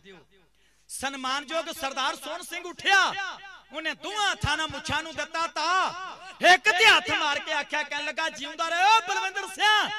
ਆ ਦੁਨੀਆ ਦੇ ਦਿਲਾਂ ਤੇ ਰਾਜ ਕਰਦਾ ਆ ਪਹਿਲੋਂ ਜਿਹੜਾ ਸਿਰ ਵਿੱਚ ਬੱਟ ਮਾਰਦਾ ਸੀ, ਇਹ ਤੇਰੀ ਬਦੌਲਤ ਵੇਖ ਅੱਜ ਤੇਰੇ ਪਿਤਾ ਦੇ ਚਰਨਾਂ ਤੇ ਡਿੱਗ ਡਿੱਗ ਕੇ ਮਾਫੀਆਂ ਮੰਗਦਾ ਹੈ। ਉਹਨੇ ਆਖਿਆ, ਸ਼ਾਬਾਸ਼ ਓ ਪੁੱਤ ਤੇਰੇ, ਕੁਝ ਕਰਕੇ ਮਰੀ ਉਤਰਾ ਨਾ ਹੁਣ ਦੁਨੀਆ ਤੋਂ ਤੁਰ ਜਾਵੀਂ। ਕੰਮ ਚੱਲਦਾ ਗਿਆ। ਬਲਵਿੰਦਰ ਸਿੰਘ ਜਟਾਣੇ ਦਾ ਭਰਾ ਪਵਨ ਸਿੰਘ, ਉਹਦੀ ਭੂਆ ਦਾ ਕੋਈ ਧੀ ਪੁੱਤ ਨਹੀਂ ਸੀਗਾ ਤੇ ਬਲਵਿੰਦਰ ਸਿੰਘ ਜਟਾਣੇ ਦੀ ਭੂਆ ਲੈ ਗਈ ਪਵਨ ਸਿੰਘ ਨੂੰ ਆਪਣੇ ਕੋਲ। ਵਿਆਹ ਸੀਗਾ, ਨੰਦਾਂ ਤੇ ਬੈਠਾ ਆਨੰਦ ਕਾਰਜ ਕਰਵਾਉਣ ਲੱਗਾ। ਅਜੇ ਲਾਵਾਂ ਪੜੀਆਂ ਨਹੀਂ ਸੀ ਜਾਂ ਪੁਲਿਸ ਨੇ ਜਾ ਕੇ ਪਵਨ ਸਿੰਘ ਮਹਾਰਾਜ ਦੇ ਸਾਹਮਣੇ ਉਹ ਚੁੱਕ ਲਿਆ। ਪਿੰਡ ਵਾਲਿਆਂ ਨੇ ਵਿਚਾਰਿਆਂ ਤਰਲੇ ਮਿੰਤਾ ਕੀਤੇ, ਕੁਝ ਮੋਤਬਾਰ ਅੰਦੇ ਹੋਏ, ਅੱਗੇ ਹੋਏ। ਉਹਨਾਂ ਨੇ ਪਵਨ ਸਿੰਘ ਨੂੰ ਛਡਾ ਦਿੱਤਾ, ਆਨੰਦ ਕਾਰਜ ਹੋਇਆ, ਜਲ ਪਾਣੀ ਛਕਿਆ। ਜਦੋਂ ਬਰਾਤ ਲੱਗੀ ਵਾਪਸ ਜਾਣ ਤੇ ਰਸਤੇ ਵਿੱਚੋਂ ਵਿਆਹ ਵਾਲੀ ਗੱਡੀ ਦੇ ਵਿੱਚੋਂ ਬਲਵਿੰਦਰ ਸਿੰਘ ਜਟਾਣੇ ਦਾ ਭਰਾ ਪਵਨ ਸਿੰਘ ਪੁਲਿਸ ਨੇ ਕੱਢ ਲਿਆ, ਜਿਹੜੀ ਵਿਚਾਰੀ ਸੁਪਰ ਵਿੱਚ ਲਪੇਟੀ ਸੀ, ਉਹਨੇ ਆਪਣੇ ਪਤੀ ਦਾ ਚਿਹਰਾ ਵੀ ਨਹੀਂ ਸੀਗਾ ਵੇਖਿਆ ਵਿਚਾਰੀ ਨੇ। ਉਹਨੂੰ ਕੱਢ ਲਿਆ। ਮੇਰੀਆਂ ਮਤਾਵਾਂ ਭੈਣਾਂ ਬੈਠੀਆਂ ਨੌਜਵਾਨੋ, ਇਹ ਪੰਜਾਬ ਜੀ ਅੱਜ ਬਰਕਰਾਰ ਹੈ ਨਾ, ਕੁਝ ਨਾ ਕੁਝ ਇਹ ਸਾਡੇ ਕੋਲ ਬਚਿਆ ਹੈ। ਤੇ ਇਹੋ ਜਿਹੇ ਪਰਿਵਾਰਾਂ ਦੀ ਬਤੌਲਤ ਬਚਿਆ ਹੈ। ਜੇ ਇਹੋ ਜਿਹੇ ਪਰਿਵਾਰ ਪੈਦਾ ਨਾ ਹੁੰਦੇ, ਤੇ ਯਾਦ ਰੱਖਿਓ ਕਦੋਂ ਦਾ ਸ਼ੈਂਦ ਮਲਗਾ ਮੇਟ ਹੋ ਜਾਣਾ ਸੀਗਾ। ਹੁਣ ਸਨਮਾਨਯੋਗ ਭਾਈ ਪਵਨ ਸਿੰਘ ਨੂੰ 8 ਦਿਨ ਥਾਣੇ ਵਿੱਚ ਰੱਖਿਆ ਗਿਆ। ਇੰਨਾ ਕੁੱਟਿਆ ਗਿਆ। 8 ਦਿਨਾਂ ਤੋਂ ਬਾਅਦ ਪਵਨ ਸਿੰਘ ਘਰ ਨਹੀਂ ਸੀ ਆਇਆ, ਉਹਨੂੰ ਸਿੱਧਾ ਹਸਪੀਟਲ ਲੈ ਕੇ ਗਏ। ਤੇ 3 ਮਹੀਨੇ ਵਿਚਾਰਾ ਮੰਜੇ ਤੋਂ ਨਹੀਂ ਸੀ ਉੱਠ ਸਕਿਆ। ਇਹ ਸਰਦਾਰ ਬਲਵਿੰਦਰ ਸਿੰਘ ਚਟਾਣੇ ਦੇ ਪਰਿਵਾਰ ਦੀ ਕੁਰਬਾਨੀ ਹੈ। ਹੁਣ ਕਰਦਿਆਂ ਕਰਦਿਆਂ ਪੰਜਾਬ ਸਰਕਾਰ ਇਹਨੇ ਸੋਚਿਆ ਵੀ ਪੰਜਾਬ ਦੀ ਧਰਤੀ ਇੱਕ ਤੇ ਇਹੋ ਜਿਹਾ ਕੋਈ ਬੰਦਾ ਲਿਆਂਦਾ ਜਾਵੇ ਜਿਹੜਾ ਜਟਾਣੇ ਨੂੰ ਕੱਚਾ ਚਬਾ ਜਾਵੇ। ਉਹ ਬੰਦਾ ਇਹਨਾਂ ਨੇ ਲੱਭ ਲਿਆ। ਉਹ ਬੰਦਾ ਕੌਣ ਸੀ? ਉਹ ਬੰਦਾ ਅਜੇ ਵੀ ਜਿਉਂਦਾ ਹੈ ਤੇ ਉਹ ਬੰਦਾ ਉਹ ਹੈ ਜਿਹੜਾ ਸਾਡੀ ਸਰਕਾਰ ਨੇ ਸਾਡੇ ਤੇ ਡੀਜੀਪੀ ਬਣਾ ਕੇ ਲਾਇਆ। ਜਿਹੜਾ ਸੁਮੇਧ ਸੈਣੀ ਅਜੇ ਜਿਉਂਦਾ ਹੈ ਉਹ ਬੰਦਾ ਸੁਮੇਧ ਸੈਣੀ ਨੂੰ ਐਸਐਸਪੀ ਬਣਾ ਕੇ ਲਿਆਂਦਾ ਗਿਆ। ਚਮਕੌਰ ਸਾਹਿਬ ਦੇ ਥਾਣੇ ਵਿੱਚ ਆਇਆ। ਇਹਨੇ ਅਖਬਾਰ ਵਿੱਚ ਬਿਆਨ ਦਿੱਤਾ ਕਹਿਣ ਲੱਗਾ ਉਹ ਜਟਾਣਿਆ। ਜੇ ਵਾਕਿਆ ਆਪਣੀ ਮਾਂ ਦਾ ਸਿਰ ਚੁੰਗਿਆ ਈ ਜੇ ਸਰਦਾਰ ਸੋਹਣ ਸਿੰਘ ਦਾ ਪੁੱਤ ਇੱਕ ਵਾਰੀ ਮੇਰੀ ਜਿਪਸੀ ਦੇ ਲਾਗੋਂ ਦੀ ਲੰਘ ਜਾ ਮੈਂ ਤੈਨੂੰ ਮੰਨ ਜਾਵਾਂਗਾ ਵੀ ਜਟਾਣਾ ਕੋਈ ਚੀਜ਼ ਹੈ। ਜਟਾਣੇ ਨੇ ਅਗਲੇ ਦਿਨ ਅਖਬਾਰ ਵਿੱਚ ਬਿਆਨ ਦਿੱਤਾ। ਉਹਨੇ ਆਖਿਆ, ਯਾਦ ਰੱਖੋ ਸੈਣੀ ਸਾਹਿਬ। ਇਹੋ ਜੀਆਂ ਗੱਲਾਂ ਐਮਐਸ ਸੀਕਰੀ ਕਰਦਾ ਸੀ। ਉਹਦੀ ਘਰਵਾਲੀ ਨੂੰ ਜਾ ਕੇ ਪੁੱਛ ਲਓ ਵੀ ਸੰਸਕਾਰ ਕਿੰਨੀ ਮੁਸ਼ਕਲ ਨਾਲ ਹੋਇਆ ਹੈ। ਇਹ ਤੂੰ ਤੌਬਾ ਤੌਬਾ ਕਰ, ਜਟਾਣੇ ਨੂੰ ਵੰਗਾਰ ਨਾ। ਜਿੱਦਨ ਗੁਰੂ ਨੇ ਕਿਰਪਾ ਕਰ ਦਿੱਤੀ ਸੈਣੀ ਸਾਹਿਬ, ਉਦੋਂ ਪੱਕਾ ਹੀ ਘੋਗਾ ਚਿੱਤ ਕਰਕੇ ਰੱਖ ਦਿਆਂਗਾ। ਹੁਣ ਸੈਣੀ ਤੇ ਹੋ ਗਿਆ ਹਮਲਾ। ਸੈਣੀ ਨੇ ਵੇਖਿਆ ਨਹੀਂ ਸੀ ਵੀ ਇਹ ਹਮਲਾ ਕੀਤਾ ਕਿਨੇ ਇਹਨੂੰ ਪੀਜੀਆਈ ਚੰਡੀਗੜ੍ਹ ਦਾਖਲ ਕਰਵਾਇਆ ਗਿਆ। ਤੇ ਜਦੋਂ ਹਮਲਾ ਹੋਇਆ, ਸੈਣੀ ਤੇ ਦਾ ਡਰਾਈਵਰ ਮਰ ਗਿਆ ਬਾਡੀਗਾਰਡ ਮਰ ਗਿਆ। ਲੇਕਿਨ ਸੈਣੀ ਬਚ ਗਿਆ, ਜਿਹਦੇ ਦਾਣਾ ਪਾਣੀ ਵਧਿਆ ਸੀਗਾ ਬਚ ਗਿਆ। ਹੁਣ ਪੀਜੀਆਈ ਦੇ ਵਿੱਚ ਪਿਆ ਹੋਇਆ ਸੁਮੇਧ ਸੈਣੀ। ਤੇ ਭਿੱਖੀ ਪਿੰਡ ਦੇ ਲਾਗੇ ਇੱਕ ਪਿੰਡ ਪੈਂਦਾ ਭਾਈ ਤਾਰੂ ਸਿੰਘ ਪੂਲੇ ਦਾ। ਉੱਥੇ ਇੱਕ ਵਿਗੜਿਆ ਨਿਹੰਗ ਰਹਿੰਦਾ ਸੀ, ਪਿੱਛੇ ਜੇ ਮਰਿਆ ਬੜੀ ਮਾੜੀ ਮੌਤੀ, ਅਜੀਤ ਸਿੰਘ ਪੂਲਾ। ਇਹ ਲੈਣ ਗਿਆ ਪਤਾ। ਇਹਨੇ ਜਾ ਕੇ ਸੈਣੀ ਨੂੰ ਆਖਿਆ ਸੈਣੀ ਨੇ ਜਲ ਪਾਣੀ ਲੱਗਾ ਛਕਾਉਣ ਤੇ ਗਲਾਸ ਪਾਣੀ ਵਾਲਾ ਪੂਲੇ ਨੇ ਰੱਖ ਕੇ ਨਾ ਟੇਬਲ ਤੇ। ਉਹਨੇ ਆਖਿਆ, ਸੈਣੀ ਸਾਹਿਬ, ਇੱਕ ਵਾਰੀ ਦੱਸ ਦਿਓ ਤੁਹਾਡੇ ਤੇ ਹਮਲਾ ਕਿੰਨੇ ਕੀਤਾ? ਆ ਪਾਣੀ ਉਦੋਂ ਮੂੰਹ ਨੂੰ ਲਾਵਾਂਗਾ, ਜਦੋਂ ਤੱਕ ਉਹਦਾ ਮੈਂ ਖੁਰਾ ਖੋਜ ਨਹੀਂ ਮਿਟਾ ਲੈਂਦਾ, ਉਦੋਂ ਤੱਕ ਮੈਂ ਘੁੱਟ ਪਾਣੀ ਦੀ ਨਹੀਂ ਪੀਵਾਂਗਾ। ਸੁਮੇਧ ਸੈਣੀ ਬੜਾ ਚਲਾਕ ਬੰਦਾ ਸੀਗਾ। ਚਲਾਕ ਕਰਕੇ ਹੁਣ ਤੱਕ ਬਚਿਆ ਹੈ। ਉਹਨੇ ਫੱਟ ਦੇਣੀ ਨਾ ਲੈਤਾ, ਬਲਵਿੰਦਰ ਸਿੰਘ ਜਟਾਣੇ ਦਾ ਜੇ ਵੇਖਿਆ ਨਹੀਂ ਸੀ। ਉਹਨੇ ਆਖਿਆ, ਮੇਰੇ ਤੇ ਗੋਲੀਆਂ ਬਲਵਿੰਦਰ ਸਿੰਘ ਜਟਾਣੇ ਨੇ ਚਲਾਈਆਂ ਹੈ।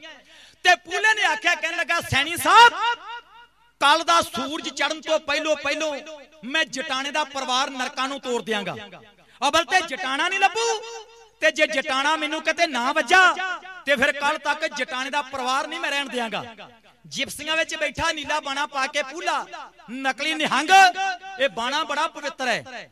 ਮੇਰੀ ਬੇਨਤੀ ਸਵੀਕਾਰ ਕਰਿਓ, ਚਾਹੇ ਟਕਸਾਲੀ ਬਾਣਾ ਹੋਵੇ, ਚਾਹੇ ਨਿਹੰਗ ਸਿੰਘ ਬਾਣਾ ਹੋਵੇ, ਇਹ ਬਾਣਾ ਸਾਡੀ ਕੌਮ ਦੀ ਅਣਖ ਹੈ। ਲੇਕਿਨ ਇਸ ਬਾਣੇ ਦੇ ਵਿੱਚ ਬੜੇ ਬੜੇ ਗਦਾਰ ਵੀ ਲੁਕੇ ਹੋਏ ਨੇ। ਸੁਚੇਤ ਰਹਿਣ ਦੀ ਲੋੜ ਹੈ। ਹੁਣ ਪੂਲੇ ਨੇ ਭਜਾਈਆਂ ਜਿਪਸੀਆਂ ਤੇ ਦੋ ਜਟਾਣੇ ਨੇ। ਇੱਕ ਖਮਾਣੋ ਦੇ ਲਾਗੇ ਪਿੰਡ ਜਟਾਣਾ ਹੈ ਤੇ ਇੱਕ ਜਟਾਣਾ ਚਮਕੌਰ ਸਾਹਿਬ ਦੇ ਲਾਗੇ। ਖਮਾਣੋ ਆ ਗਿਆ ਰਾਤ 10 ਵਜੇ ਪੂਲਾ। ਘਰ ਲੱਭਦਾ ਫਿਰਦਾ ਵੀ ਜਟਾਣੇ ਦਾ ਘਰ ਕਿਹੜਾ ਹੈ? ਕਰਦਿਆਂ ਕਰਦਿਆਂ ਦਿਨ ਦਾ ਚੜਾ ਹੋਣ ਵਾਲਾ ਸੀ। ਇੱਕ ਨੇ ਆਖਿਆ, ਕਹਿਣ ਲੱਗਾ, ਬਾਬਾ ਜੀ, ਉਹ ਜਟਾਣਾ ਇਹ ਨਹੀਂ ਹੈ। ਉਹ ਜਟਾਣਾ ਚਮਕੌਰ ਸਾਹਿਬ ਦੇ ਲਾਗੇ ਹੈ। ਪੂਲੇ ਨੇ ਜਿਪਸੀਆਂ ਭਜਾਈਆਂ ਤੇ 3:30 ਵਜੇ ਪਹੁੰਚ ਗਿਆ ਚਮਕੌਰ ਸਾਹਿਬ ਦੇ ਲਾਗੇ ਜਟਾਣੇ ਵਿੱਚ। ਹੁਣ ਤੜਕੇ ਇੱਕ ਬੰਦਾ ਵਿਚਾਰਾ ਉੱਠਿਆ, ਕਿਰਿਆ ਸਾਧਨ ਬਾਹਰ ਜਾ ਰਿਹਾ ਸੀ, ਜੰਗਲ ਮੈਦਾਨ ਨੂੰ। ਜਾਂ ਪੂਲੇ ਨੇ ਅੱਗੋਂ ਘੇਰ ਕੇ ਆਖਿਆ, ਕਹਿਣ ਲੱਗਾ, ਓਏ, ਬਲਵਿੰਦਰ ਸਿੰਘ ਜਟਾਣੇ ਦਾ ਘਰ ਕਿਹੜਾ ਹੈ? ਤੇ ਉਹ ਦੱਸਣ ਵਾਲੇ ਨੂੰ ਦੱਸਿਆ ਇਸ ਕਰਕੇ ਵੀ ਇਹ ਬਾਣਿਆਂ ਵਾਲੇ ਸਿੰਘ ਨੇ, ਹੋ ਸਕਦਾ ਬਲਵਿੰਦਰ ਸਿੰਘ ਜਟਾਣੇ ਦੇ ਗਰੁੱਪ ਦੇ ਬੰਦੇ ਹੋਣ। ਉਹਨੇ ਆਖਿਆ, ਕਹਿੰਦਾ ਜੀ, ਉਹ ਸਾਹਮਣਾ ਦਰਵਾਜ਼ਾ ਜਿਹੜਾ ਬਲਵਿੰਦਰ ਸਿੰਘ ਜਟਾਣੇ ਦਾ ਹੈ, ਪੂਲਾ ਗਿਆ। ਉਹਨੇ 3:30 ਵਜੇ ਜਾ ਕੇ ਦਰਵਾਜ਼ਾ ਖੜਕਾਇਆ। ਸਾਢੇ ਕੁ 3 ਵਜੇ ਬਲਵਿੰਦਰ ਸਿੰਘ ਜਟਾਣੇ ਦੀ ਦਾਦੀ ਦਵਾਰ ਕੀ ਕੌਰ ਉੱਠੀ। ਉਹਨੇ ਸੋਚਿਆ ਵੀ ਪੁਲਿਸ ਹੀ ਆਉਂਦੀ ਆ, ਦੂਜੇ ਤੀਜੇ ਦਿਨ ਹੋਣਗੇ, ਤਲਾਸ਼ੀ ਕਰਕੇ ਵਾਪਸ ਚਲੇ ਜਾਣਗੇ। ਉਹਨੇ ਜਦੋਂ ਵਿਚਾਰੀ ਨੇ ਦਰਵਾਜ਼ਾ ਖੋਲ੍ਹਿਆ ਤੇ ਪੂਲੇ ਨਕਲੀ ਨਿਹੰਗ ਨੇ ਉਹ 80 ਸਾਲ ਦੀ ਬਜ਼ੁਰਗ ਮਾਤਾ ਦੇ ਮੂੰਹ ਤੇ ਜੋੜ ਕੇ ਚਪੇੜ ਮਾਰੀ ਵਿਚਾਰੀ ਧਰਤੀ ਤੇ ਸੁੱਟ ਦਿੱਤੀ। ਜਦੋਂ ਵਿਚਾਰੀ ਮਾਈ ਡਿੱਗੀ, ਅੰਦਰੋਂ ਉਸ ਮਾਤਾ ਦੀ ਨੌ ਬੀਬੀ ਜਸਮੇਰ ਕੌਰ ਭਾਈ ਬਲਵਿੰਦਰ ਸਿੰਘ ਜਟਾਣੇ ਦੀ ਚਾਚੀ ਤੇ ਮਾਸੀ ਵੀ ਲੱਗਦੀ ਹੈ ਅੰਦਰੋਂ ਦੌੜੀ ਦੌੜੀ ਵਿਚਾਰੀ ਉਹ ਆਈ, ਆਉਂਦਿਆਂ ਸਾਰ ਪੂਲੇ ਨੇ ਉਹਨੂੰ ਵੀ ਵਾਲਾਂ ਤੋਂ ਪਕੜ ਲਿਆ। ਇੱਕ ਹੱਥ ਉਹਨੂੰ ਵਾਲਾਂ ਤੋਂ ਪਕੜਿਆ। ਅਜੇ ਮਾਈ ਉੱਠਦੀ ਸੀ, ਜਾਂ ਪੂਲੇ ਨੇ ਉਸ ਮਾਈ ਦੀ ਲੱਤ ਵਿੱਚ ਗੋਲੀ ਮਾਰੀ। ਗੋਲੀ ਦੀ ਆਵਾਜ਼ ਜਦੋਂ ਸੁਣੀ ਨਾ, ਇੱਕ ਕਮਰੇ ਦੇ ਵਿੱਚ ਭਾਈ ਬਲਵਿੰਦਰ ਸਿੰਘ ਜਟਾਣੇ ਦੀ 13 ਸਾਲ ਦੀ ਭਾਣਜੀ ਸੀ 13 ਸਾਲ ਦੀ। ਉਹ ਲੜਕੀ ਵਿਚਾਰੀ ਕਮਰੇ ਵਿੱਚੋਂ ਬਾਹਰ ਨਿਕਲੀ। ਉਹਨੇ ਜਦੋਂ ਆਪਣੀ ਦਾਦੀ ਧਰਤੀ ਤੇ ਲਹੂ ਨਾਲ ਲੱਥ ਪੱਥ ਹੋਈ ਵੇਖੀ, ਆਪਣੀ ਚਾਚੀ ਦੇ ਵਾਲ ਪਕੜੇ ਵੇਖੇ, ਉਹ 13 ਸਾਲ ਦੀ ਬੱਚੀ ਨਕਲੀ ਨਿਹੰਗ ਵੱਲੇ ਭੱਜੀ, ਆਉਂਦੇ ਹੋਏ ਪੂਲੇ ਨੇ ਉਸ ਲੜਕੀ ਦੀ ਹਿੱਕ ਵਿੱਚ ਦੋ ਗੋਲੀਆਂ ਮਾਰੀਆਂ ਤੇ ਵਿਹੜੇ ਵਿੱਚ ਸੁੱਟ ਦਿੱਤੀ ਚਾਹ ਜਦੋਂ ਇਹ ਕੁਝ ਇੰਨਾ ਇੰਨਾ ਵੱਡਾ ਖਤਰਨਾਕ ਕਾਂਡ ਵਾਪਰਿਆ, ਉਹ ਦਾਦੀ ਦਵਾਰਕੀ ਕੌਰ ਨੇ ਸਨਮਾਨ ਜੋ ਖਾਲਸਾ ਜੀ ਆਖੇ ਕਹਿਣ ਲੱਗੀ, ਵੇ ਵੇ ਨਕਲੀ ਵੇ ਜੇ ਮਾਰਨਾ ਤੇ ਤਰਸਾ ਕੇ ਨਾ ਮੇਰੇ ਪਰਿਵਾਰ ਨੂੰ ਮਾਰ। ਜੇ ਤੂੰ ਸਾਨੂੰ ਮਾਰਨਾ ਹੀ ਹੈ ਤੇ ਕਿਰਪਾ ਕਰਕੇ ਗੋਲੀਆਂ ਮਾਰ ਕੇ ਮਾਰ ਦੇ। ਉਹਨੇ ਆਖਿਆ, ਹਿੱਕ ਤੇ ਪੈਰ ਰੱਖਿਆ, ਪੂਲੇ ਨੇ। ਮਾਈ ਦੀ ਛਾਤੀ ਤੇ ਰੱਖਿਆ ਪੈਰ। ਤੇ ਪਤਾ ਛਾਤੀ ਤੇ ਪੈਰ ਰੱਖ ਕੇ ਕੀ ਕਹਿੰਦਾ ਸੀ? ਕਹਿੰਦਾ, ਵੇਖੋ ਜਟਾਣਿਆ ਅੱਜ ਤੇਰੀ ਦਾਦੀ ਮੇਰੇ ਪੈਰਾਂ ਵਿੱਚ ਬਹਿ ਕੇ ਜ਼ਿੰਦਗੀ ਦੀ ਭੀਖ ਮੰਗਦੀ ਐ ਤੇ ਦਾਦੀ ਨੇ ਆਖਿਆ, ਕਹਿਣ ਲੱਗੀ, ਵੇ ਪੁੰਨਿਆ ਜ਼ਿੰਦਗੀ ਦੀ ਭੀਖ ਮੈਂ ਨਾ ਮੰਗਾ ਅੱਜ ਤੇ ਨਾ ਮੰਗਾ ਕੱਲ ਭਾਵੇਂ ਹੁਣ ਗੋਲੀ ਮਾਰ, ਇਹ ਜ਼ਿੰਦਗੀ ਦੀ ਭੀਖ ਕੋਈ ਨਹੀਂ। ਜੇ ਤੂੰ ਜਟਾਣੇ ਦੀ ਗੱਲ ਕਰਦਾ, ਰੱਬ ਤੋਂ ਡਰ ਕੇ ਤੇ ਤੈਨੂੰ ਜਟਾਣਾ ਮਿਲ ਨਾ ਪਵੇ। ਹੁਣ ਸਨਮਾਨ ਜਿਓ ਖਾਲਸਾ ਜੀ, ਇਹਨਾਂ ਦੋਨਾਂ ਦੀਆਂ ਹਿੱਕਾਂ ਵਿੱਚ ਗੋਲੀਆਂ ਮਾਰੀਆਂ ਗਈਆਂ। ਨਕਲੀ ਨਿਹੰਗ ਨੇ ਆਖਿਆ, ਕਹਿਣ ਲੱਗਾ, ਕਮਰੇ ਫੋੜ ਕੇ ਵੇਖੋ, ਅੰਦਰ ਕੋਈ ਹੈ? ਜਦੋਂ ਇੱਕ ਨਕਲੀ ਨਿਹੰਗ ਦਾ ਗੁੰਡਾ ਅੰਦਰ ਗਿਆ ਨਾ, ਇੱਕ 5 ਕੁ ਸਾਲਾਂ ਦਾ ਮਾਸੂਮ ਬੱਚਾ ਵਿਚਾਰਾ ਮੰਜੀ ਤੇ ਪਿਆ ਸੀਗਾ। ਉਹਨੂੰ ਜਾ ਕੇ ਨਾ ਪੂਲੇ ਦੇ ਇੱਕ ਨਕਲੀ ਨਿਹੰਗ ਬੰਦੇ ਨੇ ਉਹਨੇ ਜਾ ਕੇ ਜਦੋਂ ਉਠਾਇਆ ਨਾ ਕਹਿੰਦਾ ਕਾਕਾ ਉਠੋ ਤੁਰ। ਉਹ 5 ਸਾਲਾਂ ਦਾ ਬੱਚਾ ਵਿਚਾਰਾ ਹੱਥ ਜੋੜ ਕੇ ਕਹਿੰਦਾ ਬਾਬਾ ਜੀ ਮੇਰੇ ਕੋਲੋਂ ਤੁਰਿਆ ਨਹੀਂ ਜਾਂਦਾ ਮੇਰੀਆਂ ਲੱਤਾਂ ਨੂੰ ਪੋਲੀਓ ਹੋਇਆ ਹੈ। ਜਦੋਂ ਇੰਨੀ ਗੱਲ ਕਹੀ ਤੇ ਬਾਹਰ ਆਣ ਕੇ ਉਹ ਨਿਹੰਗ ਨੇ ਆਖਿਆ ਨਕਲੀ ਨੇ। ਪੂਲੇ ਨੂੰ ਕਹਿੰਦਾ ਕਹਿੰਦਾ ਬਾਬਾ ਜੀ ਅੰਦਰ ਇੱਕ ਬੱਚਾ ਪਿਆ 5 ਸਾਲਾਂ ਦਾ ਉਹਦੀਆਂ ਲੱਤਾਂ ਨੂੰ ਪੋਲੀਓ ਹੋਇਆ ਹੈ ਉਹਨੂੰ ਛੱਡ ਦੇਣਾ ਚਾਹੀਦਾ ਹੈ। ਤੇ ਪੂਲੇ ਨੇ ਆਖਿਆ ਕਹਿੰਦਾ ਉਹ ਮੇਰਾ ਜਵਾਈ ਲੱਗਦਾ ਹੈ, ਜਿਹਨੂੰ ਮੈਂ ਛੱਡਣਾ ਹੈ। ਫਿਰ ਪੂਲਾ ਆਪ ਅੰਦਰ ਗਿਆ ਉਹਨੇ ਨਿੱਕੇ ਜਿਹੇ ਬੱਚੇ ਦੇ ਕੇਸਾਂ ਤੋਂ ਪਕੜਿਆ, ਇੱਕ ਹੱਥ ਦੇ ਨਾਲ ਇੱਕ ਲੱਤ ਪਕੜੀ, ਪੂਰੀ ਜ਼ੋਰ ਦੀ ਨਾਲ ਸਾਹਮਣੇ ਕੰਧ ਦੇ ਨਾਲ ਫੜਾ ਕਰਕੇ ਬੱਚਾ ਮਾਰਿਆ, ਬੱਚੇ ਦੀਆਂ ਨਿਕਲਤਾ ਹਾਂ ਨਿੱਕੇ ਜਿਹੇ ਬੱਚੇ ਨੂੰ ਪੂਲੇ ਨੇ ਲੱਤ ਤੋਂ ਪਕੜਿਆ, ਉਹਨੂੰ ਧੂ ਕੇ ਵਿਹੜੇ ਵਿੱਚ ਲਿਆਂਦਾ, ਜਿੱਥੇ ਨਹੁੰ ਤੇ ਸੱਸ ਵਿਚਾਰੀਆਂ ਡਿੱਗੀਆਂ ਪਈਆਂ ਸੀ। ਉਹਨਾਂ ਦੇ ਵਿਚਕਾਰ ਲਿਆਣ ਕੇ ਨਾ ਛੋਟਾ ਜਿਹਾ ਬੱਚਾ। ਸਤਕਾਰਯੋਗ ਖਾਲਸਾ ਜੀ, ਜੇ ਕਿਤਾਬ ਪੜ੍ਹਨੀ ਹੋਵੇ ਨਾ ਤੇ ਮੁਕਤਸਰ ਦੇ ਲਾਗੋਂ ਦਾ ਇੱਕ ਵਿਦਵਾਨ ਹੈ ਭਾਈ ਮਨਜਿੰਦਰ ਸਿੰਘ ਬਾਜਾ। ਉਹਦੀਆਂ ਦੋ ਕਿਤਾਬਾਂ ਨੇ, ਖਾੜਕੂ ਜੋਧੇ, ਪਹਿਲਾ ਭਾਗ ਤੇ ਖਾੜਕੂ ਜੋਧੇ, ਦੂਜਾ ਭਾਗ। ਉਹਨੂੰ ਕਿਤੇ ਲੈ ਕੇ ਪੜਿਓ ਪੂਲੇ ਨੇ ਪਤਾ ਕੀ ਕੀਤਾ ਸੀ? ਪੰਜਾਂ ਸਾਲਾਂ ਦੇ ਬੱਚੇ ਦੀ ਲੱਤ ਤੇ ਲੱਤ ਰੱਖ ਕੇ ਨਾ ਇੱਕ। ਇਹ ਪੂਲਾ ਤੇਡਾ ਦਰਿੰਦਾ ਬੰਦਾ ਸੀ। ਜਦੋਂ ਬੱਚੇ ਮਾਰਦਾ ਸੀ ਨਾ, ਉਦੋਂ ਬੱਚਿਆਂ ਦੀ ਖੋਪਰੀ ਤੇ ਭਾਰ ਪਾ ਕੇ ਪੈਰ ਨਾਲ ਖੋਪਰੀ ਤੋੜਿਆ ਕਰਦਾ ਸੀਗਾ ਸਿਰ ਦੀ। ਤਰਸਾ ਤਰਸਾ ਕੇ ਮਾਰਦਾ ਸੀਗਾ। ਇਹਨੇ ਨਿੱਕੇ ਜਿਹੇ ਬੱਚੇ ਦੀ ਲੱਤ ਤੇ ਰੱਖੀ ਰੱਤ। ਦੂਜੀ ਲੱਤ ਪੂਲੇ ਨੇ ਆਪਣੇ ਹੱਥਾਂ ਵਿੱਚ ਪਕੜ ਕੇ ਤੇ ਬਲਵਿੰਦਰ ਸਿੰਘ ਜਟਾਣੀ ਦਾ ਭਾਣਜਾ ਪੰਜਾਂ ਸਾਲਾਂ ਦਾ ਬੱਚਾ ਵਿੱਚੋਂ ਪਾੜ ਕੇ ਰੱਖ ਦਿੱਤਾ ਸੀ। ਨਿੱਕਾ ਜਿਹਾ ਬੱਚਾ ਵਿਚਾਰਾ ਵਿੱਚੋਂ ਪਾੜ ਕੇ ਰੱਖ ਦਿੱਤਾ। ਤੇ ਪੂਲੇ ਦੇ ਬੰਦਿਆਂ ਨੇ ਆਖਿਆ, ਜੀ ਹੁਣ? ਪੂਲੇ ਨੇ ਆਖਿਆ, ਇਹਨਾਂ ਦੀਆਂ ਪੇਟੀਆਂ ਵਿੱਚੋਂ ਰਜਾਈਆਂ ਕੱਢ ਕੇ ਲਿਆਓ। ਜਦੋਂ ਰਜਾਈਆਂ ਲਿਆਂਦੀਆਂ ਗਈਆਂ ਨਾ ਤਲਾਈਆਂ ਲਿਆਂਦੀਆਂ ਗਈਆਂ, ਕੱਪੜੇ ਲਿਆਂਦੇ ਗਏ ਪੂਲੇ ਨੇ ਆਖਿਆ, ਅੱਗ ਲਗਾ ਦਿਓ। ਜਦੋਂ ਕੱਪੜਿਆਂ ਨੂੰ ਲਾਈ ਅੱਗ, ਤੇ ਅੱਗ ਆਕਾਸ਼ ਨੂੰ ਜਾ ਕੇ ਜਦੋਂ ਛੂਹਣ ਲੱਗੀ, ਤੇ ਉਹਨੇ ਜਿਉਂਦਾ ਪਰਿਵਾਰ ਬਲਵਿੰਦਰ ਸਿੰਘ ਜਟਾਣੇ ਦਾ ਜਿਵੇਂ ਪਕੜ ਪਕੜ ਕੇ ਅੱਗ ਵਿੱਚ ਸੁੱਟਿਆ, ਜਿਹੜੀ ਮਾਈ ਵਿਚਾਰੀ ਸਹਿਗਦੀ ਸੀ, ਉਹਨੂੰ ਚੁੱਕ ਕੇ ਜਿਵੇਂ ਅੱਗ ਵਿੱਚ ਸੁੱਟਿਆ। ਜਿਹੜੀ 13 ਕੁ ਸਾਲ ਦੀ ਬੱਚੀ ਮਨਪ੍ਰੀਤ ਕੌਰ ਤੇ ਭਾਈ ਜਟਾਣੇ ਦੀ ਚਾਚੀ ਜਿਹੜੀਆਂ ਵਿਚਾਰੀਆਂ ਸਹਿਕਦੀਆਂ ਸੀ, ਤੇ ਦੋ ਟੁਕੜੇ ਕੀਤੇ ਹੋਏ ਬਲਵਿੰਦਰ ਸਿੰਘ ਜਟਾਣੇ ਦੇ ਭਾਣਜੇ ਦੇ ਪੂਲੇ ਦਰਿੰਦੇ ਨੇ, ਪਾਪੀ ਪੂਲੇ ਨੇ। ਭਾਈ ਬਲਵਿੰਦਰ ਸਿੰਘ ਜਟਾਣੇ ਦਾ ਪਰਿਵਾਰ ਮੱਚਦੀ ਅੱਗ ਵਿੱਚ ਸਾੜ ਸਾੜ ਕੇ ਜਿਵੇਂ ਮਾਰਿਆ। ਦਰਦਨਾਕ ਲਾਈਨਾਂ ਨੇ ਕੋੜੇ ਦੀਆਂ ਲਾਈਨਾਂ ਨੇ, ਪਿਆਰ ਨਾਲ ਸਰਮਾਇਆ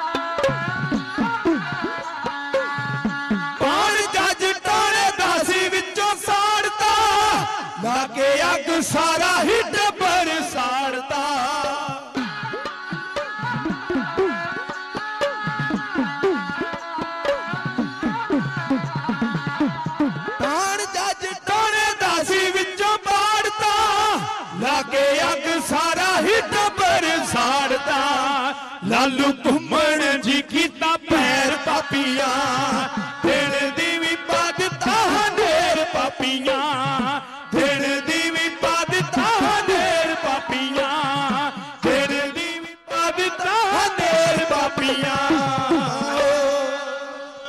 ਅਜੀਤ ਸਿੰਘ ਪੂਲੇ ਨੇ ਬਲਵਿੰਦਰ ਸਿੰਘ ਜਟਾਣੇ ਦਾ ਪਰਿਵਾਰ ਸਾੜਿਆ। ਬਲਵਿੰਦਰ ਸਿੰਘ ਜਟਾਣੇ ਨੂੰ ਕਿਸੇ ਨੇ ਜਾ ਕੇ ਦੱਸਿਆ, ਕਹਿਣ ਲੱਗੇ, ਉਹ ਜੀਤੇ ਪੂਲੇ ਨੇ ਤੇਰੀ ਦਾਦੀ, ਤੇਰੀ ਚਾਚੀ, ਤੇਰਾ ਭਾਣਜਾ ਭਣੇਵੀਂ ਅੱਗ ਲਗਾ ਕੇ ਸਾੜ ਦਿੱਤੇ। ਤੇ ਜਦੋਂ ਬਿਰਧ ਮਾਈ ਨੂੰ ਅੱਗ ਵਿੱਚ ਸੁੱਟਿਆ ਸੀ ਨਾ ਉਹਨੇ ਸੁੱਟਦੀ ਨੇ ਪਤਾ ਕੀ ਕਿਹਾ? ਮੈਂ ਬੇਨਤੀ ਕਰਦਾ ਨਿਤਨੇਮ ਕਰਨ ਵਾਲੀ ਰੂਹ। ਕੋਈ ਬਾਣੀ ਪੜਨ ਵਾਲੀ ਰੂਹ ਜੀ ਅਰਦਾਸ ਬੇਨਤੀ ਕਰ ਦਵੇ ਤੇ ਉਹ ਪੂਰੀ ਜ਼ਰੂਰ ਹੁੰਦੀ ਹੈ। ਐਵੇਂ ਥੋੜਾ ਮਹਾਰਾਜ ਨੇ ਲਿਖ ਦਿੱਤਾ ਬਿਰਥੀ ਕਦੇ ਨਾ ਹੋਵਈ ਜਨ ਕੀ ਅਰਦਾਸ। ਇਹ ਐਵੇਂ ਥੋੜੀ ਲਿਖਿਆ ਗਿਆ।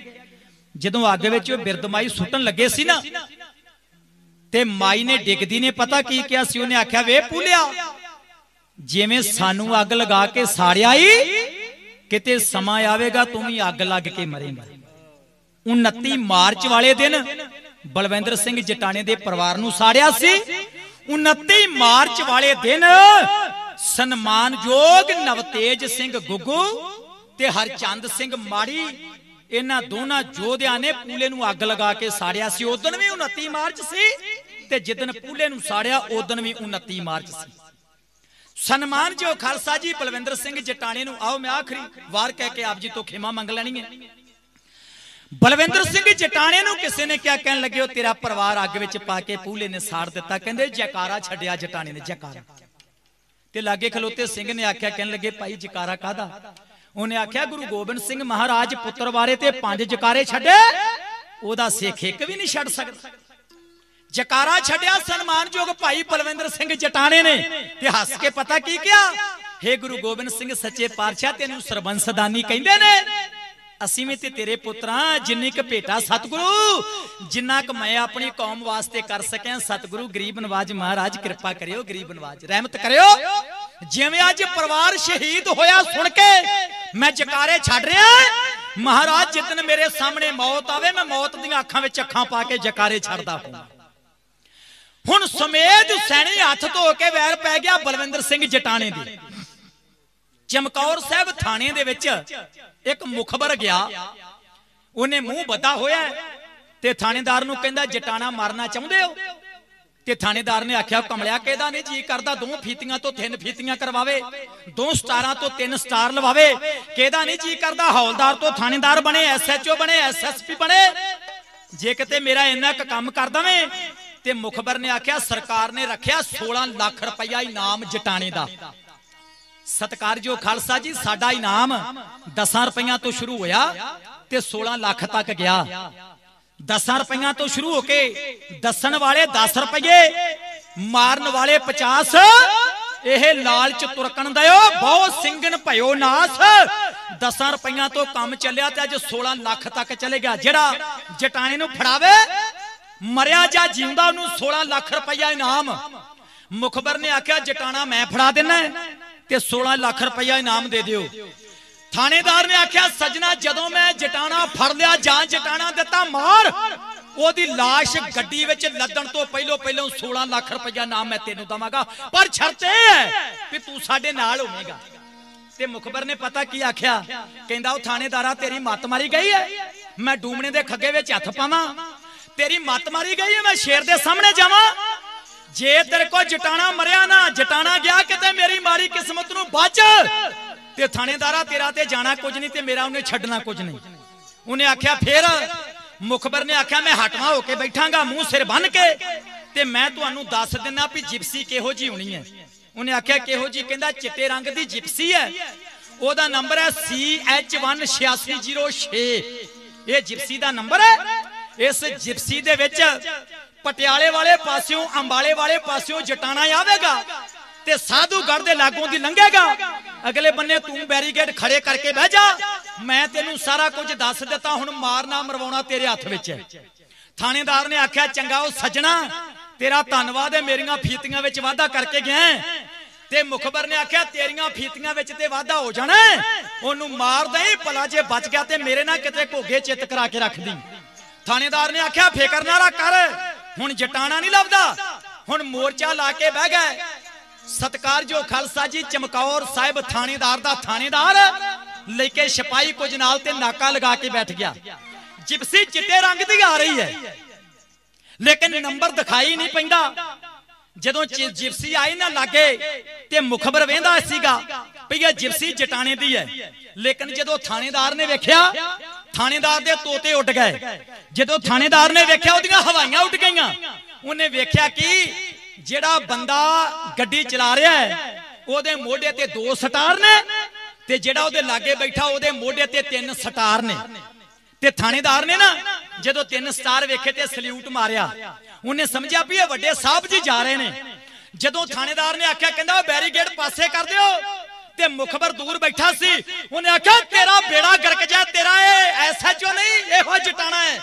ਜੇ ਨਿਕਲ ਗਿਆ ਤੇ ਬੇੜਾ ਗਰਕ ਕਰਕੇ ਰੱਖ ਦਵੇਗਾ, ਤੇਰਾ ਵੀ ਤੇ ਮੇਰਾ ਵੀ। ਹੁਣ ਬੈਰੀਕੇਡ ਕੀਤਾ ਥੋੜਾ ਜਿਹਾ ਪੁਲਿਸ ਵਾਲਿਆਂ ਨੇ ਗਾੜੀ ਲਾਗੇ ਜਿਪਸੀ ਚਲਾ ਰਿਹਾ ਸੀ, ਵੀਰ ਚਰਨਜੀਤ ਸਿੰਘ ਚੰਨਾ। ਉਹਦੇ ਲਾਗੇ ਬੈਠਾ ਬਲਵਿੰਦਰ ਸਿੰਘ ਜਟਾਣਾ। ਦੋਨਾਂ ਯੋਧਿਆਂ ਨੇ ਜਦੋਂ ਪੁੱਟ ਕੇ ਪਹਿਲਾ, ਦੂਜਾ, ਤੀਜਾ, ਚੌਥਾ ਗੇਰ ਪਾਇਆ, ਦਿੱਤੀ ਰੇਸ। ਅਗਲੇ ਬੰਨੇ ਕੂਣੀ ਮੋੜ ਆਇਆ। ਜਦੋਂ ਵੀਰ ਲੱਗਾ ਗੱਡੀ ਮੋੜਨ ਤੇ ਜਿਪਸੀ ਪਲਟ ਗਈ। ਜਦੋਂ ਪਲਟ ਗਈ ਨਾ, ਜਿਪਸੀ ਦੇ ਥੱਲੇ ਲੱਤ ਆ ਗਈ, ਚਰਨਜੀਤ ਸਿੰਘ ਚੰਨੇ ਦੀ ਤੇ ਲੱਤ ਗਈ ਟੁੱਟ ਭੱਜਿਆ ਜਾਂਦਾ ਨਹੀਂ ਸੀ। ਚਰਨਜੀਤ ਸਿੰਘ ਚੰਨੇ ਨੇ ਆਖਿਆ, ਕਹਿਣ ਲੱਗਾ, ਜਟਾਣਿਆ, ਤੂੰ ਬਚ ਸਕਦਾ ਹੈ। ਜਾਂ ਤੂੰ ਚਲਿਆ ਜਾ, ਮੈਨੂੰ ਛੱਡ ਜਾ। 4 ਸਤੰਬਰ ਦਾ ਦਿਨ ਸੀਗਾ 1991 ਈਸਵੀ। ਸਨਮਾਨਯੋਗ ਬਲਵਿੰਦਰ ਸਿੰਘ ਜਟਾਣੇ ਨੇ ਆਖਿਆ, ਕਹਿਣ ਲੱਗੇ ਉਹ ਵੀਰ ਚਰਨਜੀਤ ਸਿੰਘ ਗੁਰੂ ਗ੍ਰੰਥ ਸਾਹਿਬ ਦੇ ਸਾਹਮਣੇ ਖਲੋ ਕੇ ਇਕੱਠਿਆਂ ਜਨਮ ਤੇ ਮਰਨ ਦੀ ਸੌਂ ਖਾਧੀ ਹੈ ਅੱਜ ਤੇਰੀ ਲੱਤ ਟੁੱਟ ਗਈ, ਤੈਨੂੰ ਵਿੱਚੇ ਛੱਡ ਜਾਵਾਂ। ਮੈਨੂੰ ਮਰਦ ਕੌਣ ਕਵੇਗਾ? ਜੇ ਮਰਾਂਗੇ ਤੇ ਦੋਵੇਂ ਇਕੱਠੇ ਮਰਾਂਗੇ, ਜੇ ਜੀਵਾਂਗੇ ਤੇ ਦੋਵੇਂ ਇਕੱਠੇ ਜੀਵਾਂਗੇ। ਫਿਰ ਚਰਨਜੀਤ ਸਿੰਘ ਚੰਨੇ ਨੇ ਆਖਿਆ, ਕਹਿਣ ਲੱਗਾ, ਬਿਲਕੁਲ ਨਹੀਂ ਜਾਣਾ। ਬਲਵਿੰਦਰ ਸਿੰਘ ਚਟਾਣੇ ਨੇ ਆਖਿਆ ਜੀ, ਅੱਜ ਮਰਦ ਮੈਦਾਨ ਵਿੱਚੋਂ ਭੱਜ ਗਿਆ ਤੇ ਦੁਨੀਆ ਦੇ ਲੋਕ ਮੈਨੂੰ ਕਾਇਰ ਤੇ ਗੀਦੀ ਕਹਿਣਗੇ, ਮਰ ਭਾਵੇਂ ਜਾਵਾਂ, ਲੇਕਿਨ ਜਟਾਣਾ ਤੈਨੂੰ ਛੱਡ ਕੇ ਨਹੀਂ ਜਾਵੇਗਾ। ਇਹਨਾਂ ਦੋਨਾਂ ਵੀਰਿਆਂ ਨੇ ਮੋਢਿਆਂ ਤੋਂ ਲਾ ਲਿਆ ਬੰਦੇ ਖਾਣੀਆਂ ਇੱਕ ਸੰਤਾਲੀਆਂ ਲਾ ਕੇ ਉਹਨਾਂ ਨੂੰ ਚਾੜ ਕੇ ਦੋਵਾਂ ਯੋਧਿਆਂ ਨੇ ਸਨਮਾਨ ਜੋ ਖਾਲਸਾ ਜੀ ਬੈਗ ਜੀ ਕਰਕੇ ਛੱਡੀਆਂ ਕੀਤਾ ਯਾਦ ਗੁਰੂ ਗੋਬਿੰਦ ਸਿੰਘ ਮਹਾਰਾਜ ਨੂੰ। ਉਹਦੇ ਚਰਨਾਂ ਦਾ ਧਰ ਕੇ ਧਿਆਨ ਜਿਵੇਂ ਪੁਲਿਸ ਦੀਆਂ ਫੱਕੀਆਂ ਡੋਂਦੇ ਨੇ ਉਸ ਵੇਲੇ ਤੇ ਲੱਖੇ ਨੂੰ। ਗੌਰ ਦੇ ਅੱਖਰਾਂ ਵਿੱਚ ਕਮਣ ਦਾ ਟਾਡੀ ਜੱਥਾ।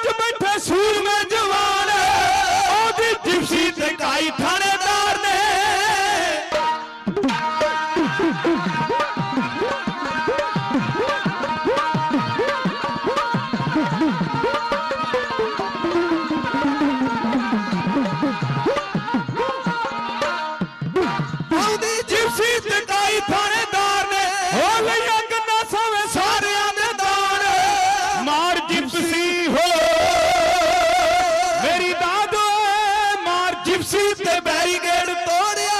ਹੋ ਸਿੰਘ ਲੱਗ